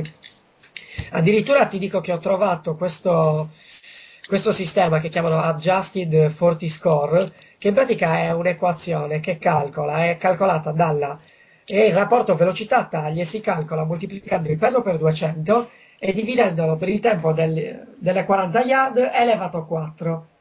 Eh, da questi dati è uscito che, cioè, o meglio, co- usando questi dati, il, l'adjusted 40 score di, di Moreno è di 94.4. Come sappiamo che i giornalisti sportivi americani sono innamorati delle statistiche, conta che i running back draftati hanno una media di 102.4 e quelli del primo giro di 112.1. Quindi, se stiamo a, a vedere questi dati, orribili il risultato di Moreno. È proprio un completo disastro. Però, vabbè, questo è giusto per giusto così per raccontare qualcosa, anche se io credo poco in, in questo, queste tipo di statistica. Anche perché Sì. comunque Moreno eh, già passa con un anno d'anticipo al, all'NFL Sì. e doveva essere in teoria la stella, già l'anno scorso comunque aveva fatto un'ottima stagione, quest'anno invece forse anche dovuto al- al- ai problemi della squadra che era partita come numero uno, poi ha perso fin troppe partite, Sì, troppa quindi pressione addosso. Ha avuto molta pressione, quindi forse anche questo un po' lo potrebbe continuare a penalizzare in questo, in questo draft. Se no, cioè, come talento sembrava essere veramente eh, una spanna sopra a tutto il resto di Sì, questa... ti dico, quello che lo, lo svantaggia è l'essersi robustito troppo. Cioè, se noi guardiamo le registrazioni di, di Moreno, vediamo che comunque basa parte del suo gioco sulla sua velocità o comunque sulla sua capacità di accelerare. Con un peso del genere, gli, gli scout inizieranno a chiedersi, riuscirà ancora a farlo? E per quello ti dico appunto le 40 yard che servono per capire l'accelerazione e il mantenere la velocità, perché comunque il risultato che ha fatto lui è veramente pessimo. 4.64 è, è semplicemente orribile, non ci sono altre parole. Dalla sua però è, ha il fatto che lui è un running back completo da 3 down e per me resta il miglior running back della classe. E la sua forza... Sì, di- di- Sì, dimmi. dimmi, No, dimmi. vai avanti, vai avanti tu con la sua forza. Che è il controllo del corpo e il bilanciamento, cioè lui sa controllare bene il- quando subisce un contatto, sa restare in piedi e non perdere l'equilibrio, soprattutto l'agilità laterale. Ecco, voglio dire, con questo nuovo peso riuscirà ad avere lo stesso tipo di agilità laterale? Sarà ancora così elusivo? In Capito? un certo senso è- lui, lui è, è cresciuto di peso perché è voluto diventare un, un, un Beanie Wells in un certo senso. Sì, ha voluto irrobustirsi perché comunque la taglia, molti contestavano la sua taglia, però per me è sbagliato, cioè se tu sei capace, cioè se il tuo gioco si basa su quello, su- sulla tua taglia anche, sfruttala, e sfrutta la tua taglia al meglio, non, non cercare di modificarti così di colpo, perché comunque stiamo parlando di un paio di mesi. Sappiamo certo che fanno miracoli certi allenatori, ma per Certi- me è stato inutile. Certi medici più che certi Certi allenatori. medici. Eh, comunque è quello che si definisce un gamer, nel senso che ha il gioco dentro di sé, capisce il gioco e sa sfruttare al meglio le sue opportunità. Però ripeto, l'incognita è quella, come si comporterà ora e secondo me tutto questi, cioè questo mese gli è costato moltissimo, per me non andrà prima delle 20, anzi secondo me la sua occasione nel primo giro è solamente Arizona. E ad- se, non lo pre- se Arizona decidesse di non scegliere lui, lo vedrei addirittura uscire, uscire dal primo giro. Per quanto per me sia, sia il miglior running back della classe. Cosa che non è quindi a questo punto Beanie Wells. È Wells. Wells è un power back, però attenzione, non confondiamolo con Jonathan Stewart, perché Wells non è a metà della velocità o dell'accelerazione di Stewart. Ha corso in 4,59, che non è male data la, la sua taglia, ma ha dimostrato una tecnica di corsa veramente mediocre. Le sue 40 yard sono state proprio brutte a vedersi.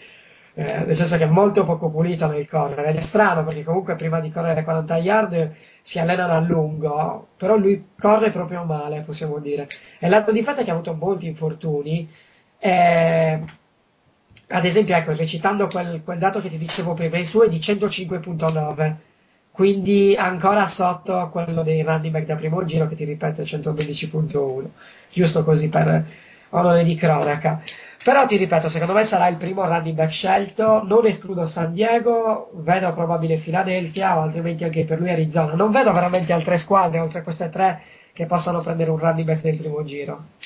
Jacksonville lo escludi co- completamente. È troppo presto. E Cleveland lo stesso. non è un run- Cleveland lo stesso, lo stesso, ha lo stesso motivo. Eh, sì, sì, perché allora c'è un dato interessante che tu dirai può essere semplicemente una coincidenza, io sarei anche d'accordo, però negli ultimi dieci anni, nelle prime dieci non è mai andato un running back che abbia corso le 40 yard in più di 4.4 e con West stiamo parlando di 4.59. Certo, ti ripeto, è una coincidenza, le 40 yard non sono tutto, Però è chiaro che quando tu stai andando a pescare nella top 10, vuoi un talento di elite, e un talento di elite è anche veloce, molto veloce. Eh, cioè, certo, Sì. la velocità non è tutto, ti serve tutto il resto, però un running back deve avere anche questo tipo di velocità. E quindi non, non- non spendi una, una scelta nella top 10 su un running back che potrebbe essere troppo lento per l'NFL e che ha avuto così tanti infortuni in carriera.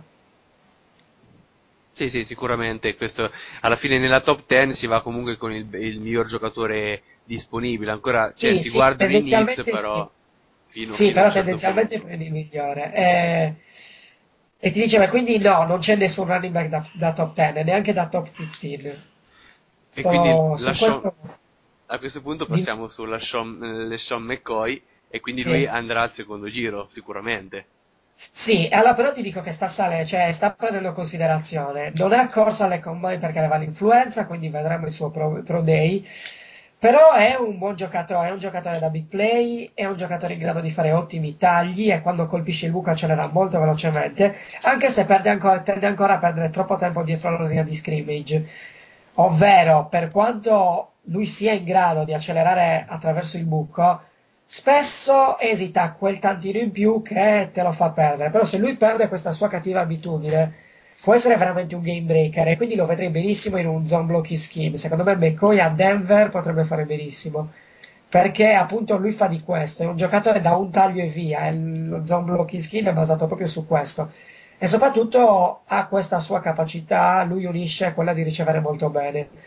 E quindi è un mismatch, ad esempio, nel, se lo si schiera con un linebacker, se si riesce a isolarlo con un linebacker, lui può essere un ottimo mismatch perché sa girare veramente l'angolo. Quindi non sottovaluterei Mc- McCoy, anche se so che così mi sto compromettendo il fantadraft, sto svelando un po' le mie carte. Però attenzione a McCoy, sì, sta prendendo considerazione e potrebbe sorprendere. E Donald Brown invece?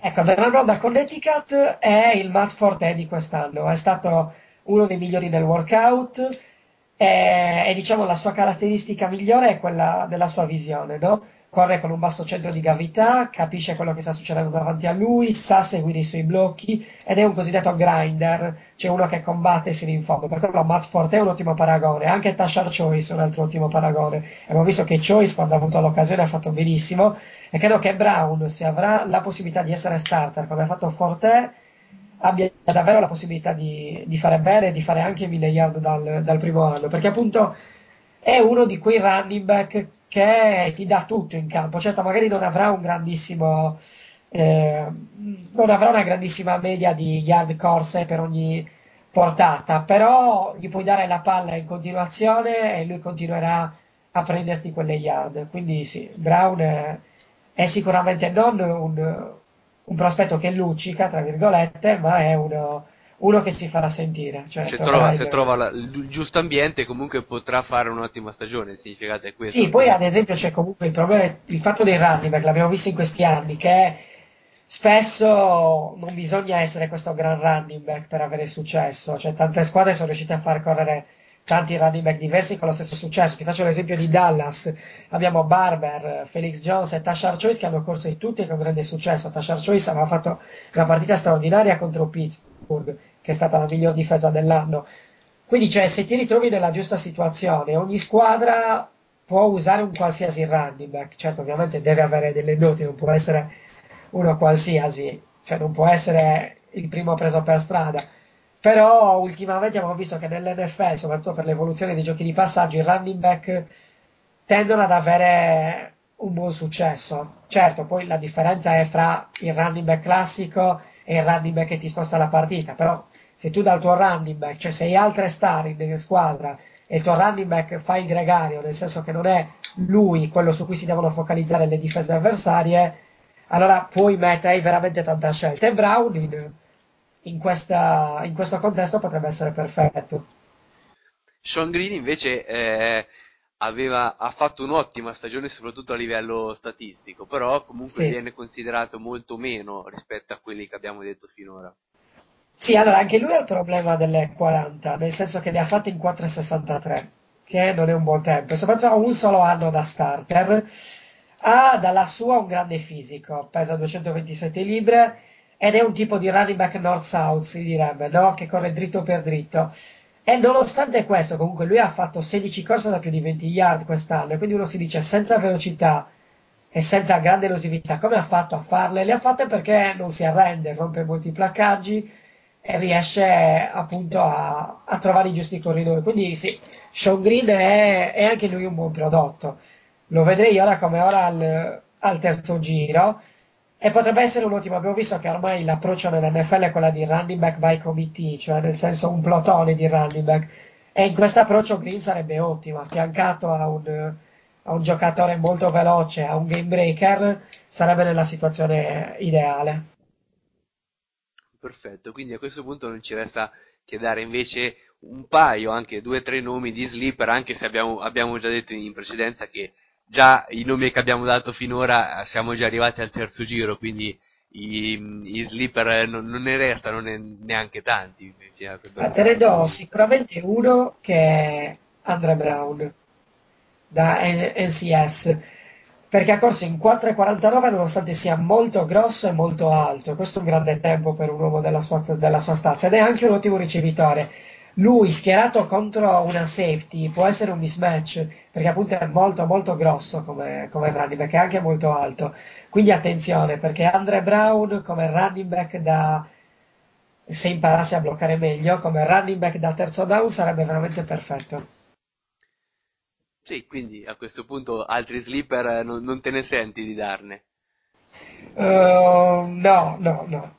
Abbiamo finito qui praticamente, anche con... Sì, magari ti posso dire un attimo due parole su Javon Rigger. Che Sì, eh, esatto, visto che anche lui è uno de- che quest'anno ha avuto ottime cifre, eh, però eh, sembra non, ha- non riscontrare molto successo a livello di draft. Sì, perché comunque è un giocatore che forse è stato inflazionato al, al college, no? Perché ha avuto un'ottima produzione, ma non ha grandissime doti. Cioè, sicuramente ha una buona stazza, corre con un baricentro basso, ha una grandissima etica di lavoro e tutto quanto. Però il suo corpo è al massimo, cioè il, il suo fisico è al massimo, oltre questo no- non può andare. E non è esplosivo, questo in NFL è molto importante. Lui non è un giocatore che esplode nei suoi tagli, ma è un giocatore che continua, cioè è molto lento nell'attivarsi e soprattutto nonostante la sua taglia, non è che sia uno che rompa moltissimi placcaggi, anzi non è così difficile da buttare giù. Tant'è che la sua media per portata al college l'ultimo anno è stata solo di 4.2 che non è un, un grandissimo risultato. E nell'NFL secondo me avrà molte, molte difficoltà, cioè non, non lo vedo avere successo nell'NFL. Ok, perfetto. Allora a questo punto ci, ci av- avviamo verso i saluti anche per questa puntata. Eh, io ti ringrazio nuovamente Mike per eh, il tempo che ci dedichi e soprattutto perché questa rubrica, come dicevo all'inizio, è molto seguita e molto apprezzata.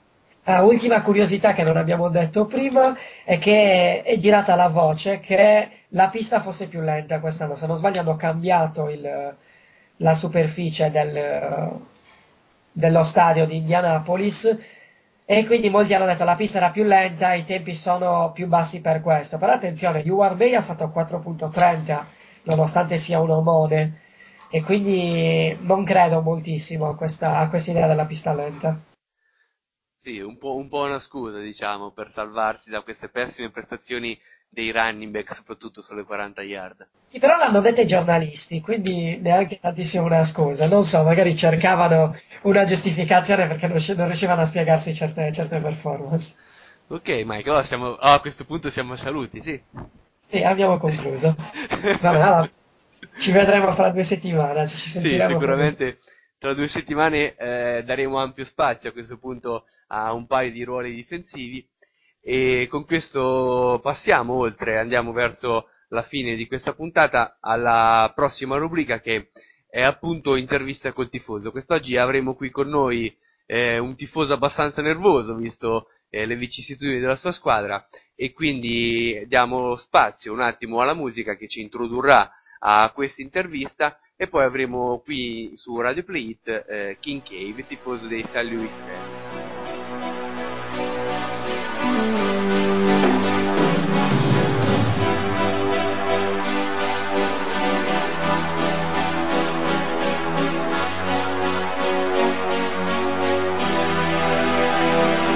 Empty spaces.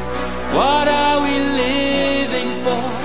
Abandoned places. I guess we know the score. On and on. Does anybody know what we are looking for? Another hero, another mindless crime behind the curtain in the pantomime. Hold the line. Does anybody want to take it anymore? Show must go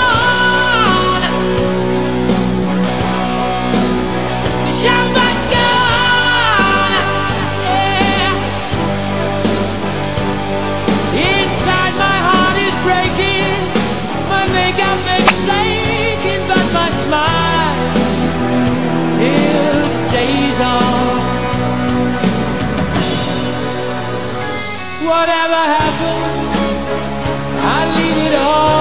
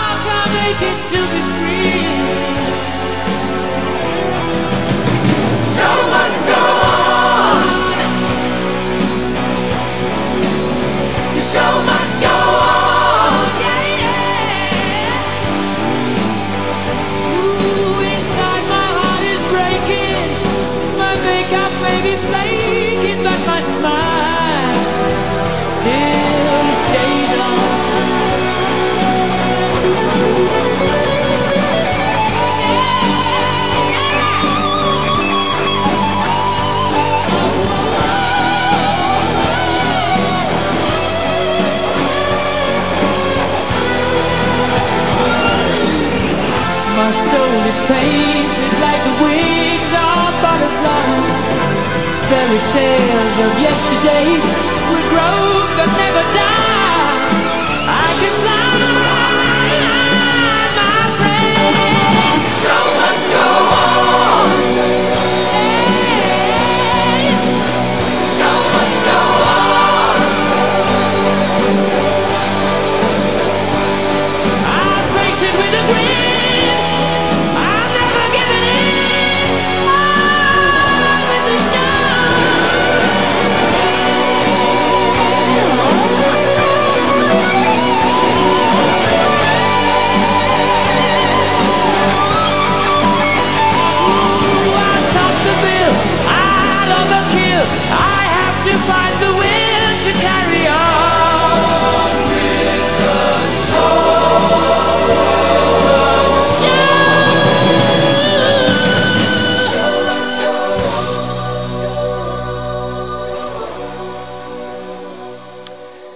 Canzone che ci ha appena introdotto a questa mh, rubrica eh, intervista col tifoso è proprio Show Must Go On, la- insomma una canzone che ci dice che comunque lo show, qualsiasi cosa accada, debba andare avanti.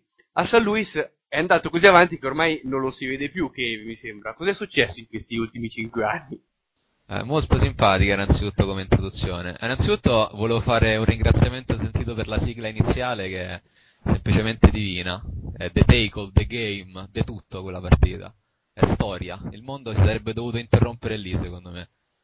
Per quanto riguarda la domanda, chi è che te l'ha detta Angi questa? Sì. Digli che insomma gli ultimi 5 anni sono andati molto bene, è andato molto bene anche il suo quarterback, Alex Smith, è sempre una gioia per i miei occhi. Che tra l'altro si Comunque- è sposato, si è sposato, non so se lo sapevi. Ah, cazzo. Molto Non bella, molto buona come notizia. Non gli hai fatto Fa molto- nessun regalo. No, sì, sì, io, io- io ho augurato altre mille stagioni come questa, come quelle, come quelle che ci ho appena dedicato, diciamo. Comunque, eh, pa- parlando degli scorsi anni, in particolare dello scorso anno, eh, c'è poco da salvare quando finisci 2-14. Che devi salvare? Eh, l'anno Comunque- prima era finito, l'anno prima era finito anche 3-13 tra l'altro, 3-3, quindi quindi abbiamo vinto 5 partite negli ultimi due anni, che è molto molto buono, soprattutto speranzoso per il futuro. Oppure negli ultimi, negli ultimi 5 anni avete vinto tante partite, 27, quante ne avete perse negli ultimi due? Sempre 27. Ma perché tutti questi dati mi devi dare? Io, cioè, vabbè, ho fatto questa intervista con tanto spirito positivo, devi subito affossare così. Comunque vabbè, iniziamo bene. E, qual era la domanda? no, no, no, la domanda, cioè, prima di andare avanti e diventare comunque una cosa seria, di andare avanti eh, vorrei comunque prima rincuorare i nostri ascoltatori, tra l'altro soprattutto Dario Ambro, che ci ha scritto in settimana. Chi? Dario, Dario Ambro, uno dei più, più importanti forumisti di Radio Split, da cui, forum da cui noi veniamo, ci ha scritto in settimana molto preoccupato e la domanda era se Pandu ha parlato per mezz'ora su cosa devono fare gli Steelers l'anno prossimo per essere competitivi, riuscirai tu a sintetizzare in 7-8 ore quello che dovranno fare i Rams? Allora, Dario Ambo innanzitutto perché continua a scrivere? Soprattutto sono sicuro che questa domanda non è stata posta in questo italiano corretto. Comunque cosa vuole Dario Ambro? Cosa vuole? Perché deve scrivere? Comunque ci proverò, eh, proveremo a parlare di questi Rams e delle prospettive per il prossimo anno che non sono molto incoraggianti ad ora, almeno per quanto mi riguarda. E quindi a, a questo punto veniamo a, a quello che dovranno fare i Rams. Innanzitutto parliamo- partiamo da quello che è successo l'anno scorso. Da salvare secondo te c'è qualcosa? Come dicevo prima, eh, da una stagione finita a 2-14 da salvare c'è veramente poco. Eh, diciamo i punti fermi rimangono sempre i soliti nomi, Atogwe, eh, che ormai insomma, è tra le migliori safeties dell'intero panorama, fortunatamente è stato taggato, adesso bisogna lavorare per rifirmarlo perché insomma, deve stare ancora molto a lungo a San Luis e con Spagnolo secondo me può diventare ancora più forte, ancora più disciplinato soprattutto. Poi da salvare l'anno scorso molto positivo Donny Evry, la seconda scelta, insomma il secondo giro dei Rams che è stata la vera sorpresa e inizialmente ha fatto un po' di difficoltà di ambientamento soprattutto, poi ha cambiato marcia, ha fatto capire che può avere secondo me un ruolo importante nella squadra ma anche nella Lega. Beh, le, caratteristiche le abbiamo viste tutte, velocità irreale, sul profondo è una minaccia continua, ha delle ottime mani e boh, può essere un giocatore importante, un playmaker. Poi Long, Long ha fatto una buona stagione, eh, che per molti versi è stata simile a quella da rookie di Carricker. Eh, ci si aspetta molto da lui, ovviamente. L'anno scorso è stata spesa una scelta alta. Ehm, le potenzialità comunque per far bene ci sono tutte. Beh, si deve ripartire da questi giocatori qua, insomma, Togue, i due che- ho citato, Witherspoon, eh, sempre tra i migliori, Bartell che spero venga rifirmato, che è free agent, Clifton Ryan. Si deve ripartire da questi qui soprattutto per la difesa. Poi, Dimentichi- insomma, eh, sì, dimentica riguarda- anche Steven Jackson comunque. Sì, certo, Steven Gerrard. No, sì, in particolare parlavo della difesa. Dico, poi, no, riguardo alla scorsa stagione, almeno ad una cosa è servita. A cacciare Lainan, ma soprattutto Zygmunt, che se qualcuno sa è il vecchio general manager. Lui era erede della, della gestione Mars, eh, ha fatto, penso, nei, nei pochi anni, insomma, negli anni in cui ha operato ha fatto un, un disastro, secondo me. Eh, perché i Rams hanno scelto malissimo al draft, eh, infatti, se si, guarda- se si vanno a guardare i nomi degli ultimi draftati, sono rimasti chi- pochissimi al roster. eh, collez- sono stati collezionati una serie impressionante di bust o mezzi giocatori come Barron, Ty Hill, Klopfenstein, Roten e altri, non so, vabbè. Pure lo, lo stesso Brian Leonard, che era eh, arrivato nella Lega con, con tante speranze, non è che ha impressionato più di tanto. Nella, nella free agency idem, e a proposito, proprio ieri è stato rilasciato Drew Bennett, che è un po' il simbolo della gestione Zygmunt, che era, Bennett era colui che doveva sostituire prima Curtis e poi un'istituzione come Bruce. Questo signore, anzi questo cane, ha fatto firmare a Bennett un contratto da 30 milioni in 6 anni. E in due stagioni Bennett per non fare nulla ha rubato, perché di rubare si tratta, 12 milioni di dollari. Un grazie, ma anche un bel vaffanculo a Zygmunt, penso non, non gli possa togliere nessuno dai tifosi Rams. Bene, a questo punto eh, che abbiamo per bene sistemato la vecchia gestione e quello che, stata, eh, quello che sono stati i Rams nei, negli anni scorsi, guardiamo con un po' di fiducia, almeno proviamo a guardare con un po' di fiducia nel futuro. Tu inizia, innanzitutto questa, questa domanda, quante vittorie pensi che riuscirete a raggiungere quest'anno? Almeno qual è il tuo obiettivo eh, realistico, diciamo?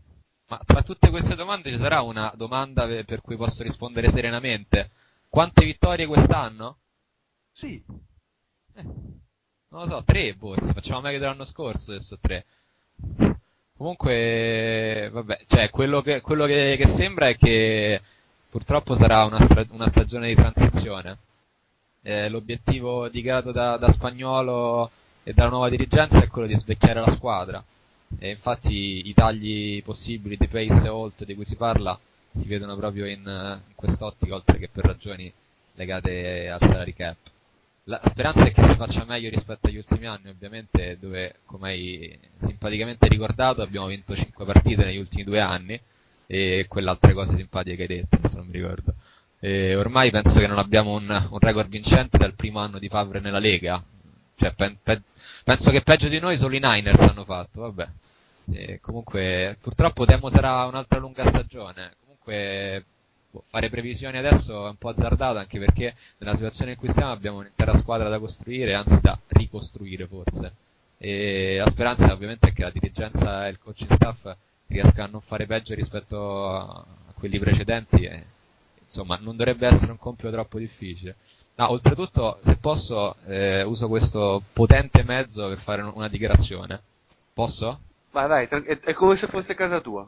Ah, ok, perfetto. Allora, se Dario Ambro metterà di nuovo piede nel topic dei Rams, come ha fatto lo scorso anno di questi tempi, per fare un pronostico sul record della nostra stagione, subirà delle pesanti pene corporali. E la può tranquillamente considerare come una minaccia. Ok, faremo, faremo presente questo al buon Dario Ambro che sinceramente non sappiamo cosa ti abbia fatto di male per trattarlo così. Eh, pronosticato che finiamo 7-9 lo scorso anno e insomma vabbè, alla fine. ha fatto tante dichiarazioni positive che non sono piaciute da queste parti, diciamo così. Ok, ok. Terremo presente e faremo presente soprattutto all'utente Dario Ambro di questa minaccia, come appunto l'hai definita tu. E a questo punto veniamo, veniamo a qualcosa di più concreto. Sì. Bulger, sinceramente, eh, cosa ti aspetti da lui e soprattutto eh, come verrà risolta questa situazione che prima o poi comunque dovrete eh, sostituirlo in qualche modo e quest'anno sinceramente, eh, visti gli infortuni che ha avuto, non è stato per nulla sostituito durante la stagione passata.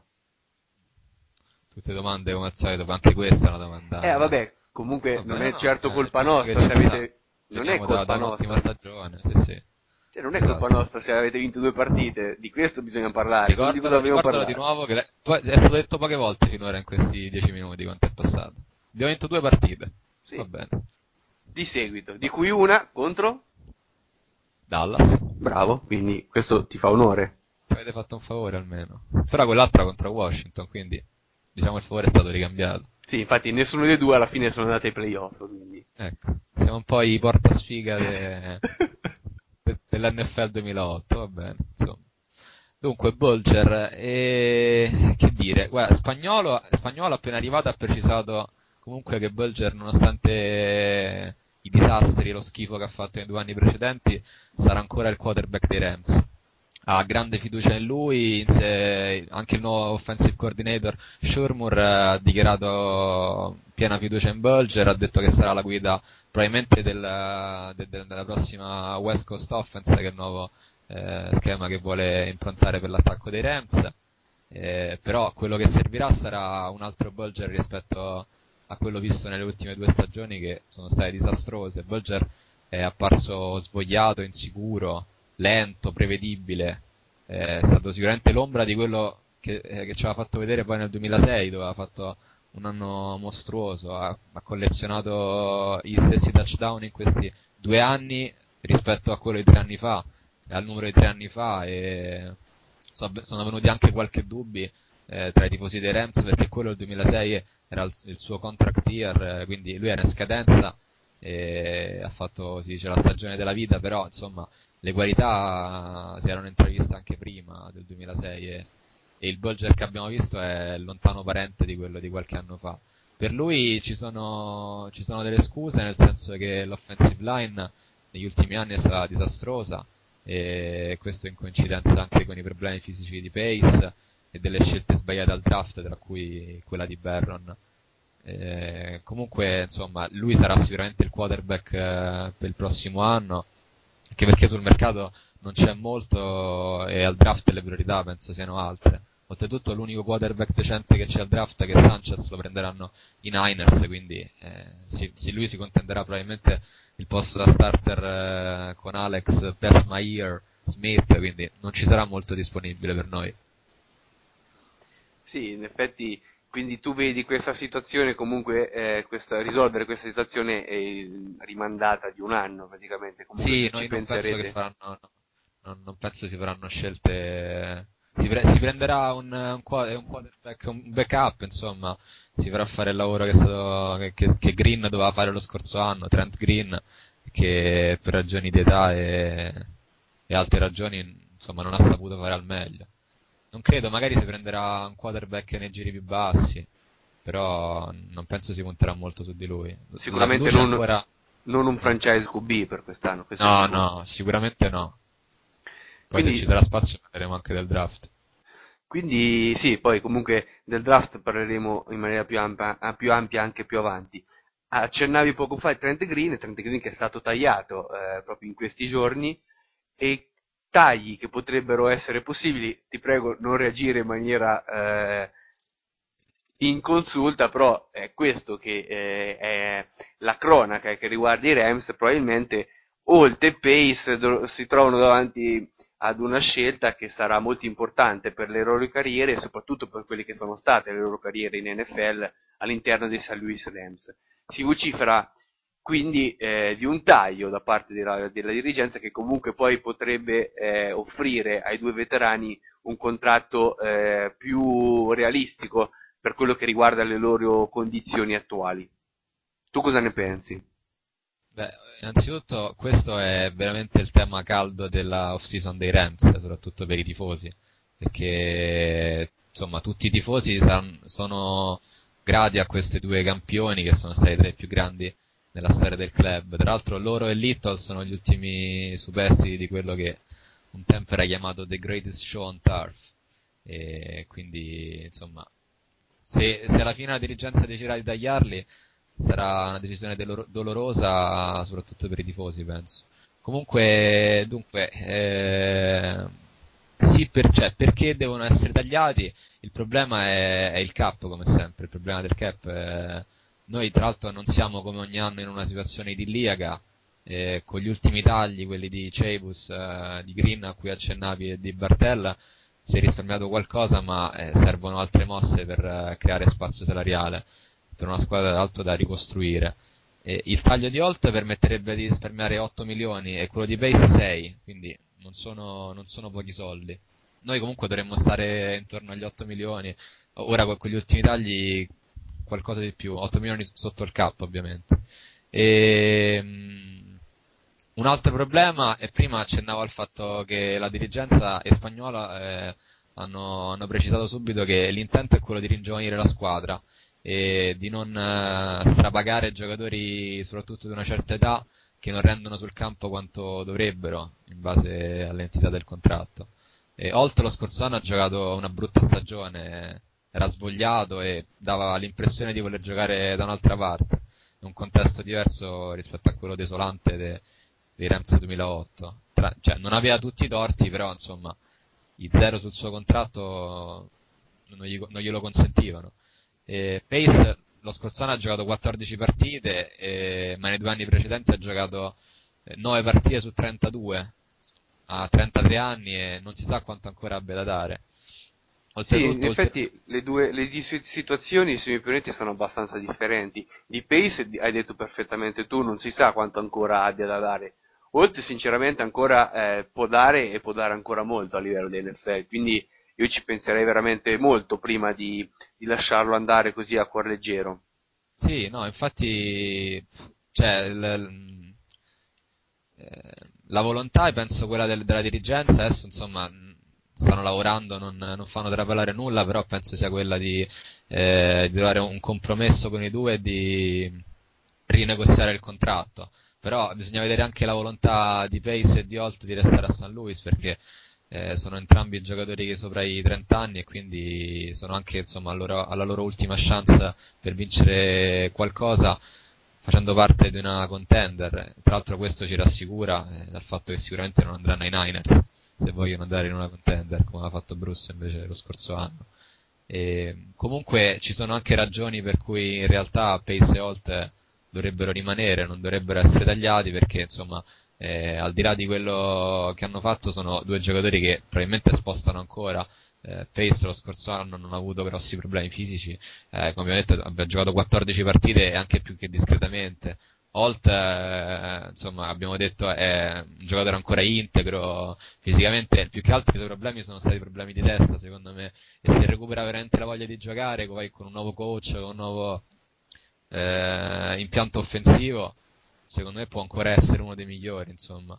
Tra l'altro il problema vero è, è come sostituirli poi, perché eh, tagliare sì, eh, facciamo spazio salariale, eh, però poi noi abbiamo già tantissimi need eh, in questa off season, se, do- se poi andiamo ad aggiungere anche un altro offensive tackle, un altro ricevitore importante, poi anche quelle che sono le priorità al draft dovrebbero essere un po' cambiate, quindi boh, io non, non lo so, sono un po' incerto, però Però è certo che dicevi tu stesso che comunque lo spazio salariale non è tanto in questo momento e quindi in No, qualche modo si deve- bisognerebbe. qualcosa si deve fare comunque, cioè, io penso che alla fine uno dei due sicuramente verrà tagliato e quello più probabile sembra Holt purtroppo perché eh, è il giocatore che probabilmente fa più gola, soprattutto anche, no, in realtà eh, anche prima del taglio si pensa a una trade, magari soprattutto per scelte, però quello che ti danno in giro non è molto. Eh, quindi, insomma, io penso che alla fine uno dei due o verrà scambiato o tagliato, e l'altro io spero si possa ristrutturare. Però, insomma, quello che fanno capire eh, Spagnolo e la dirigenza è che vogliono ricostruire, quindi temo che, che purtroppo ci sono anche buone possibilità di, di non rivederli in maglia Rams. Quindi Con grande lasciamo, lasciamo questo- questa parte un po' malinconica, eh, te ne va dato atto e veniamo allora a questo punto alla, novi- alla- alla novità eh, di questa stagione, novità molto importante. Qual è, qual è il, il- come hai festeggiato, come, come hai preso la scelta di puntare su Spagnuolo e come pensi che questa scelta possa influire eh, sia sulla difesa che comunque sull'intera eh, franchigia dei Rams?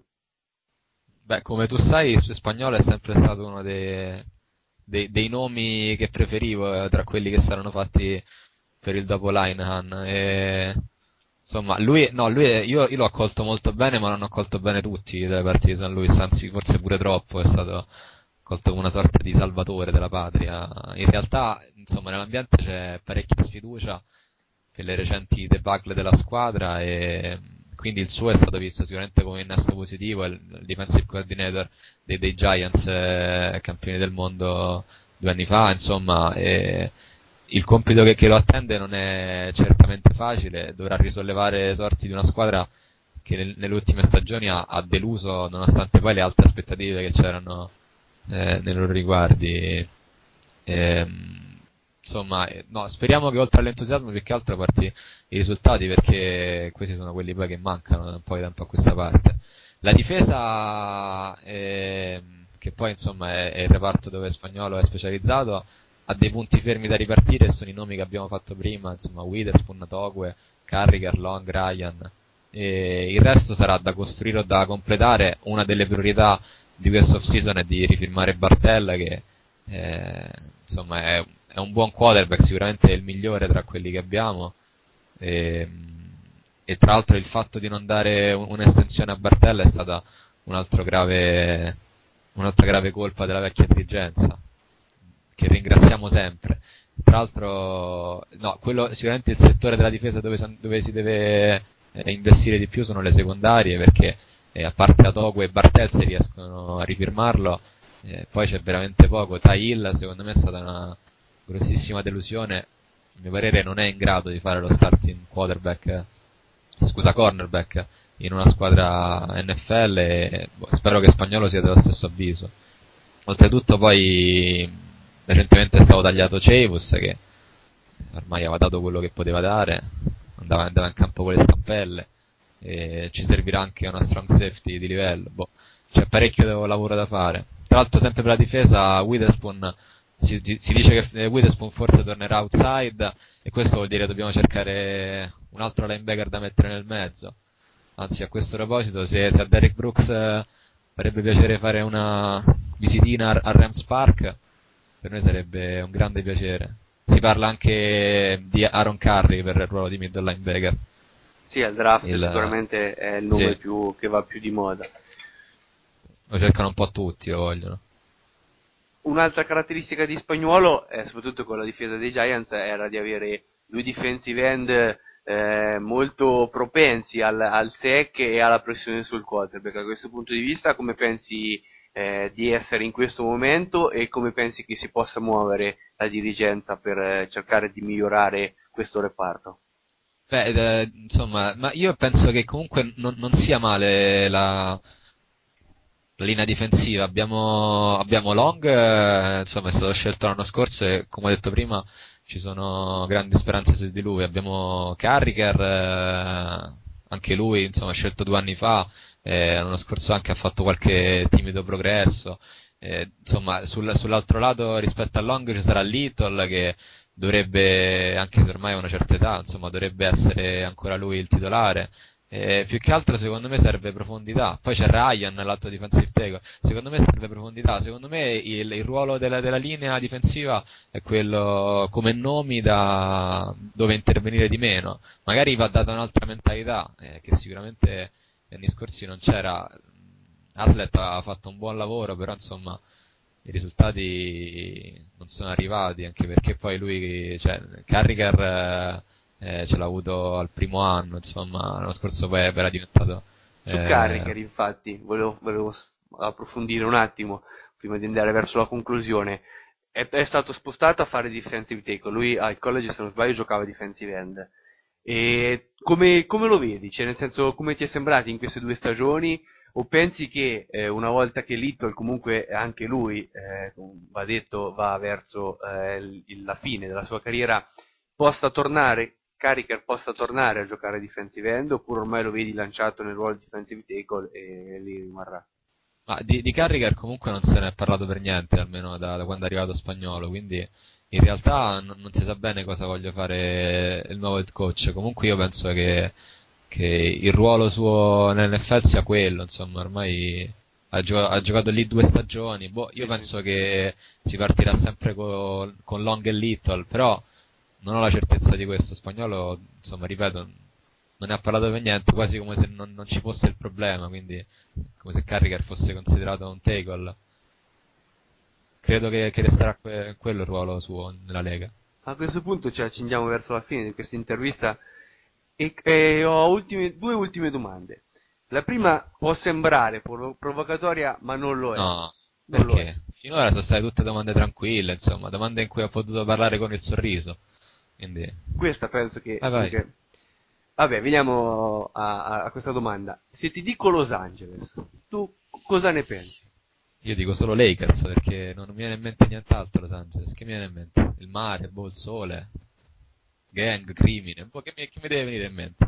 No, perché si parlava ormai in questi anni di questa possibile, mh, di questa possibilità che Los Angeles voglia riavere una squadra di football e tra le squadre che si, po- che si potrebbero spostare verso Los Angeles c'è anche questa dei Rams, o comunque è una, un'eventualità che non prendi in considerazione. Io non ho sentito proprio queste voci, assolutamente. Anche perché, se vogliamo essere proprio precisi, il nuovo proprietario dei Rams, dopo la scomparsa della, della grande owner eh, che aveva portato i, i Rams a St. Louis, Georgia Frontier, sempre sia lodata. Ho infatti qua in, in stanza una sua immagine che mi ricorda sempre il passato, con una certa nostalgia.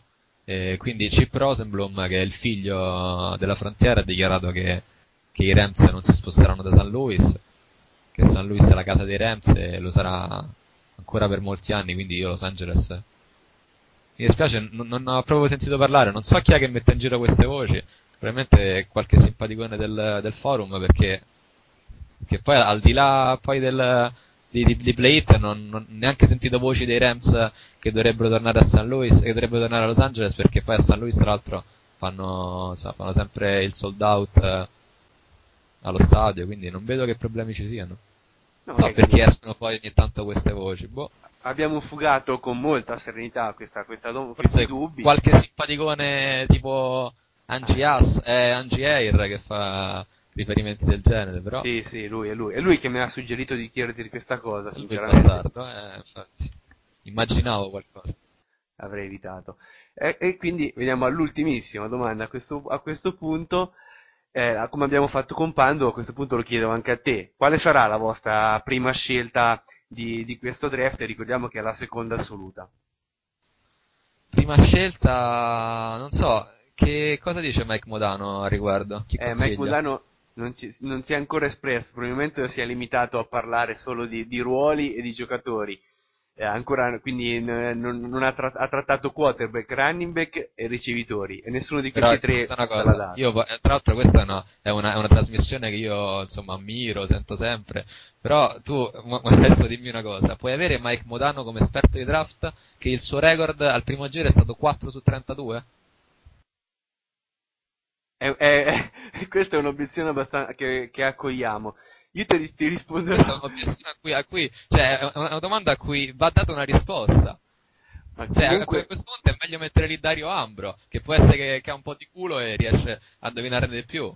Per carità, eh, Milano è, è- cioè, insomma, è un espertissimo, io lo so, ho grande stima di lui, però 4 su 32. Ma quest'anno, quest'anno farà meglio, farà meglio. E poi comunque l'anno scorso ci sono- è stato un draft molto molto strano, que- questo gli No, va l'anno dato scorso atto. sa, sa che era quello di, di Ginn, che tra l'altro l'aveva preso per una pura botta di culo, da quello che ricordo, di Ted Ginn ai Dolphins. Vabbè, adesso, allora mettiamoci a fare polemica, non lo so. No, no, no, no, ma io vo- voglio anche che ci sia una risposta da parte di Modano, eh, per carità. Ok, Che poi purtroppo non ho, avuto, non ho avuto il piacere negli ultimi tempi di vederlo sul forum, quindi mi farebbe molto piacere una sua risposta, figurati. Ok, riferiremo, riferiremo questo tuo so- dubbio. Ricordati che non sono mai per la polemica, sono sempre per il dialogo e penso che questo, insomma, in, in tanti anni di forum si sia capito. Penso che anche Mono Dario Ambro l'abbia capito. Sì, sì, sì, tu sei comunque un ragazzo molto pacato e che difficilmente risponde alle provocazioni. Comunque se Esatto, vogliamo, possiamo tornare a parlare di football. Tu cosa ne pensi? Se dobbiamo. No, vabbè. Siamo- Quanti minuti stiamo? Allora, la domanda, la domanda Vai, vai. finale con cui vorrei concludere questa intervista è la prima scelta al draft. La vuoi dare un nome Ah, eh. oppure facciamo, scegliamo, non so, Sbirulino e lo mettiamo a giocare? Spirulino sarebbe un'ottima scelta e sicuramente farebbe meglio di quelli che abbiamo scelto fino ad ora, a parte qualche, qualche eccezione. Beh, comunque, dunque, i mock draft danno i Rams orientati su un, un offensive tackle, che poi io penso sia la scelta più giusta e quella che si farà. E i nomi sono sempre quelli di quei quattro eh, di cui si parla, cioè Monroe, i due Smith e Hoer. Ehm, io penso che andremo su un tackle anche perché la, la linea offensiva eh, sarà fondamentale per proteggere Bulger e per, eh, eh, e per fare di, di Steven Jackson un'arma di distruzione di massa rispetto a quella che già è poi. Insomma, nell'ultimo anno ha faticato un po', quindi sicuramente si vuole ricostruire la linea. E, mh, comunque molto dipenderà dalle scelte della società e insomma quello che farà in free agency e da quello che si deciderà poi nei casi di Alter Pace. eh. Sì, tu avevi detto Carry prima, però Carry alla 2 è No, improponibile. no, secondo me, guarda, secondo me comunque ci sono, come ho detto prima, tanti, tanti needs per i Rams, no? Eh, però secondo me la prima scelta, se non sarà un tackle, sarà o un ricevitore, e qui il nome di Crabtree è quello ovviamente più, che fa più gola, e anche se, no, come ci sono stati dei recenti problemi, eh, per quanto riguarda il ricevitore di Texas Tech, e, o se no penso sì, penso un linebacker. E per lui, cioè, se si va sul linebacker, si va quasi sicuramente su Curry, anche se che piace t- tra l'altro tantissimo al nuovo general manager di Vaney. per- tra l'altro spagnolo è sempre un ex defensive coordinator, quindi è, è l'unica scelta tra il tackle e il ricevitore e linebacker eh, che sarebbe orientata verso la difesa. Lo, lo si prenderebbe Curry per fare il middle linebacker, che è un ruolo in cui al college non ha giocato moltissimo, anzi praticamente per niente. Eh, boh, staremo a vedere, secondo me comunque la scelta del, del tackle, se i Rams soprattutto restano questi, eh, quindi sia con, logica. sia con Holt che con Pace, è quella più logica. Penso che andranno su uno di quei quattro. Ok, a questo punto abbiamo concluso questa intervista. Rinnovo a te, e innanzitutto ti ringrazio per averci dedicato questo tempo, che sappiamo molto prezioso. eh, eh, cerca- abbiamo cercato in tutti i modi per cercare di registrare questa intervista. E, e sicuramente torneremo a bussare alla tua porta probabilmente nel prosieguo della off season per sapere eh, quali saranno state le scelte di- di- del management dei, dei Rams e per sapere se ti hanno convinto eh, scelte- queste scelte che verranno fatte. Mi farà molto piacere, guarda, io dicevo che sono sempre stato un appassionato di questa trasmissione radio, quindi la seguo ormai da anni, penso, da... quando è che fai radio? Dal 2003? No, da quando è che fai radio? Azza? Eh, sì, 2000 2002. Ah, 2002, quindi insomma sono sei anni, quasi sette, quindi alla faccia. Sì, Complimenti. hai, hai- hai portato anche molta molta simpatia anche tu all'inter- all'interno di questa intervista e ti ringraziamo. Grazie anche a voi e un buon Dario Ambro a tutti per la prossima stagione. E con questo augurio eh, a cui mi unisco anche io, concludiamo questa intervista e andiamo verso i saluti. Ci risentiremo tra poco con, eh, con il sottoscritto e con Angi che mi raggiungerà dopo queste, queste due interviste a Modano e a Cave.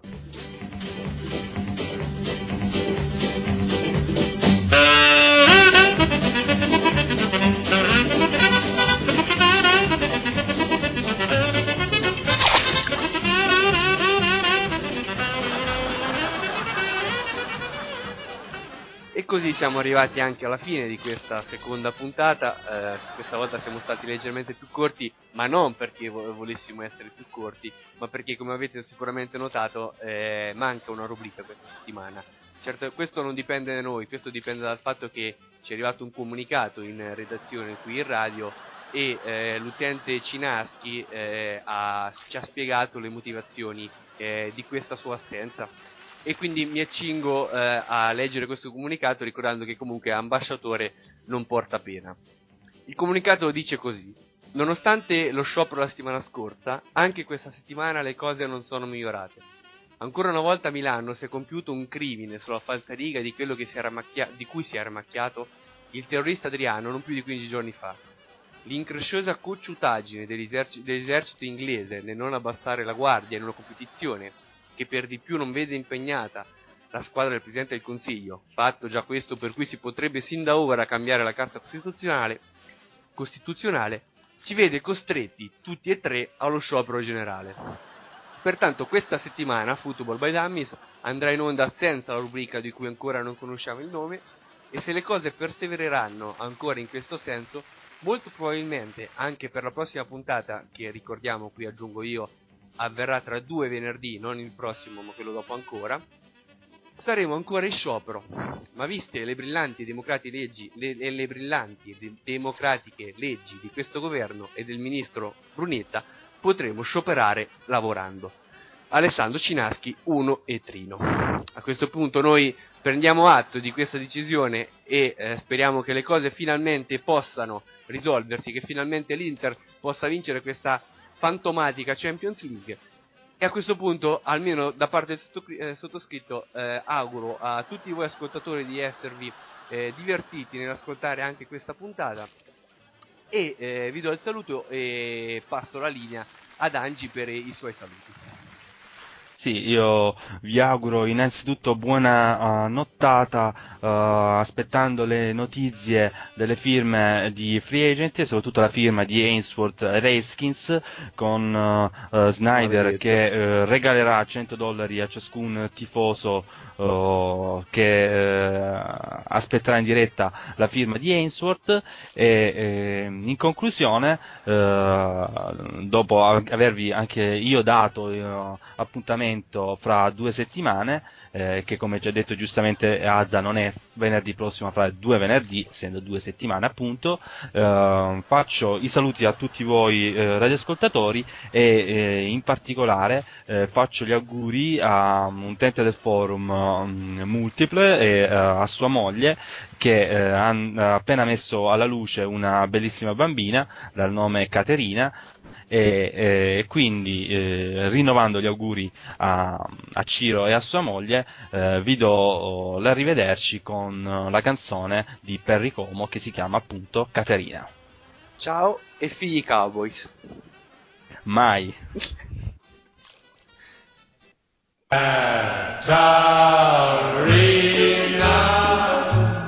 Oh, oh, oh. We kiss, pretty miss, pretty miss, I'm in ecstasy. See, see, see, see.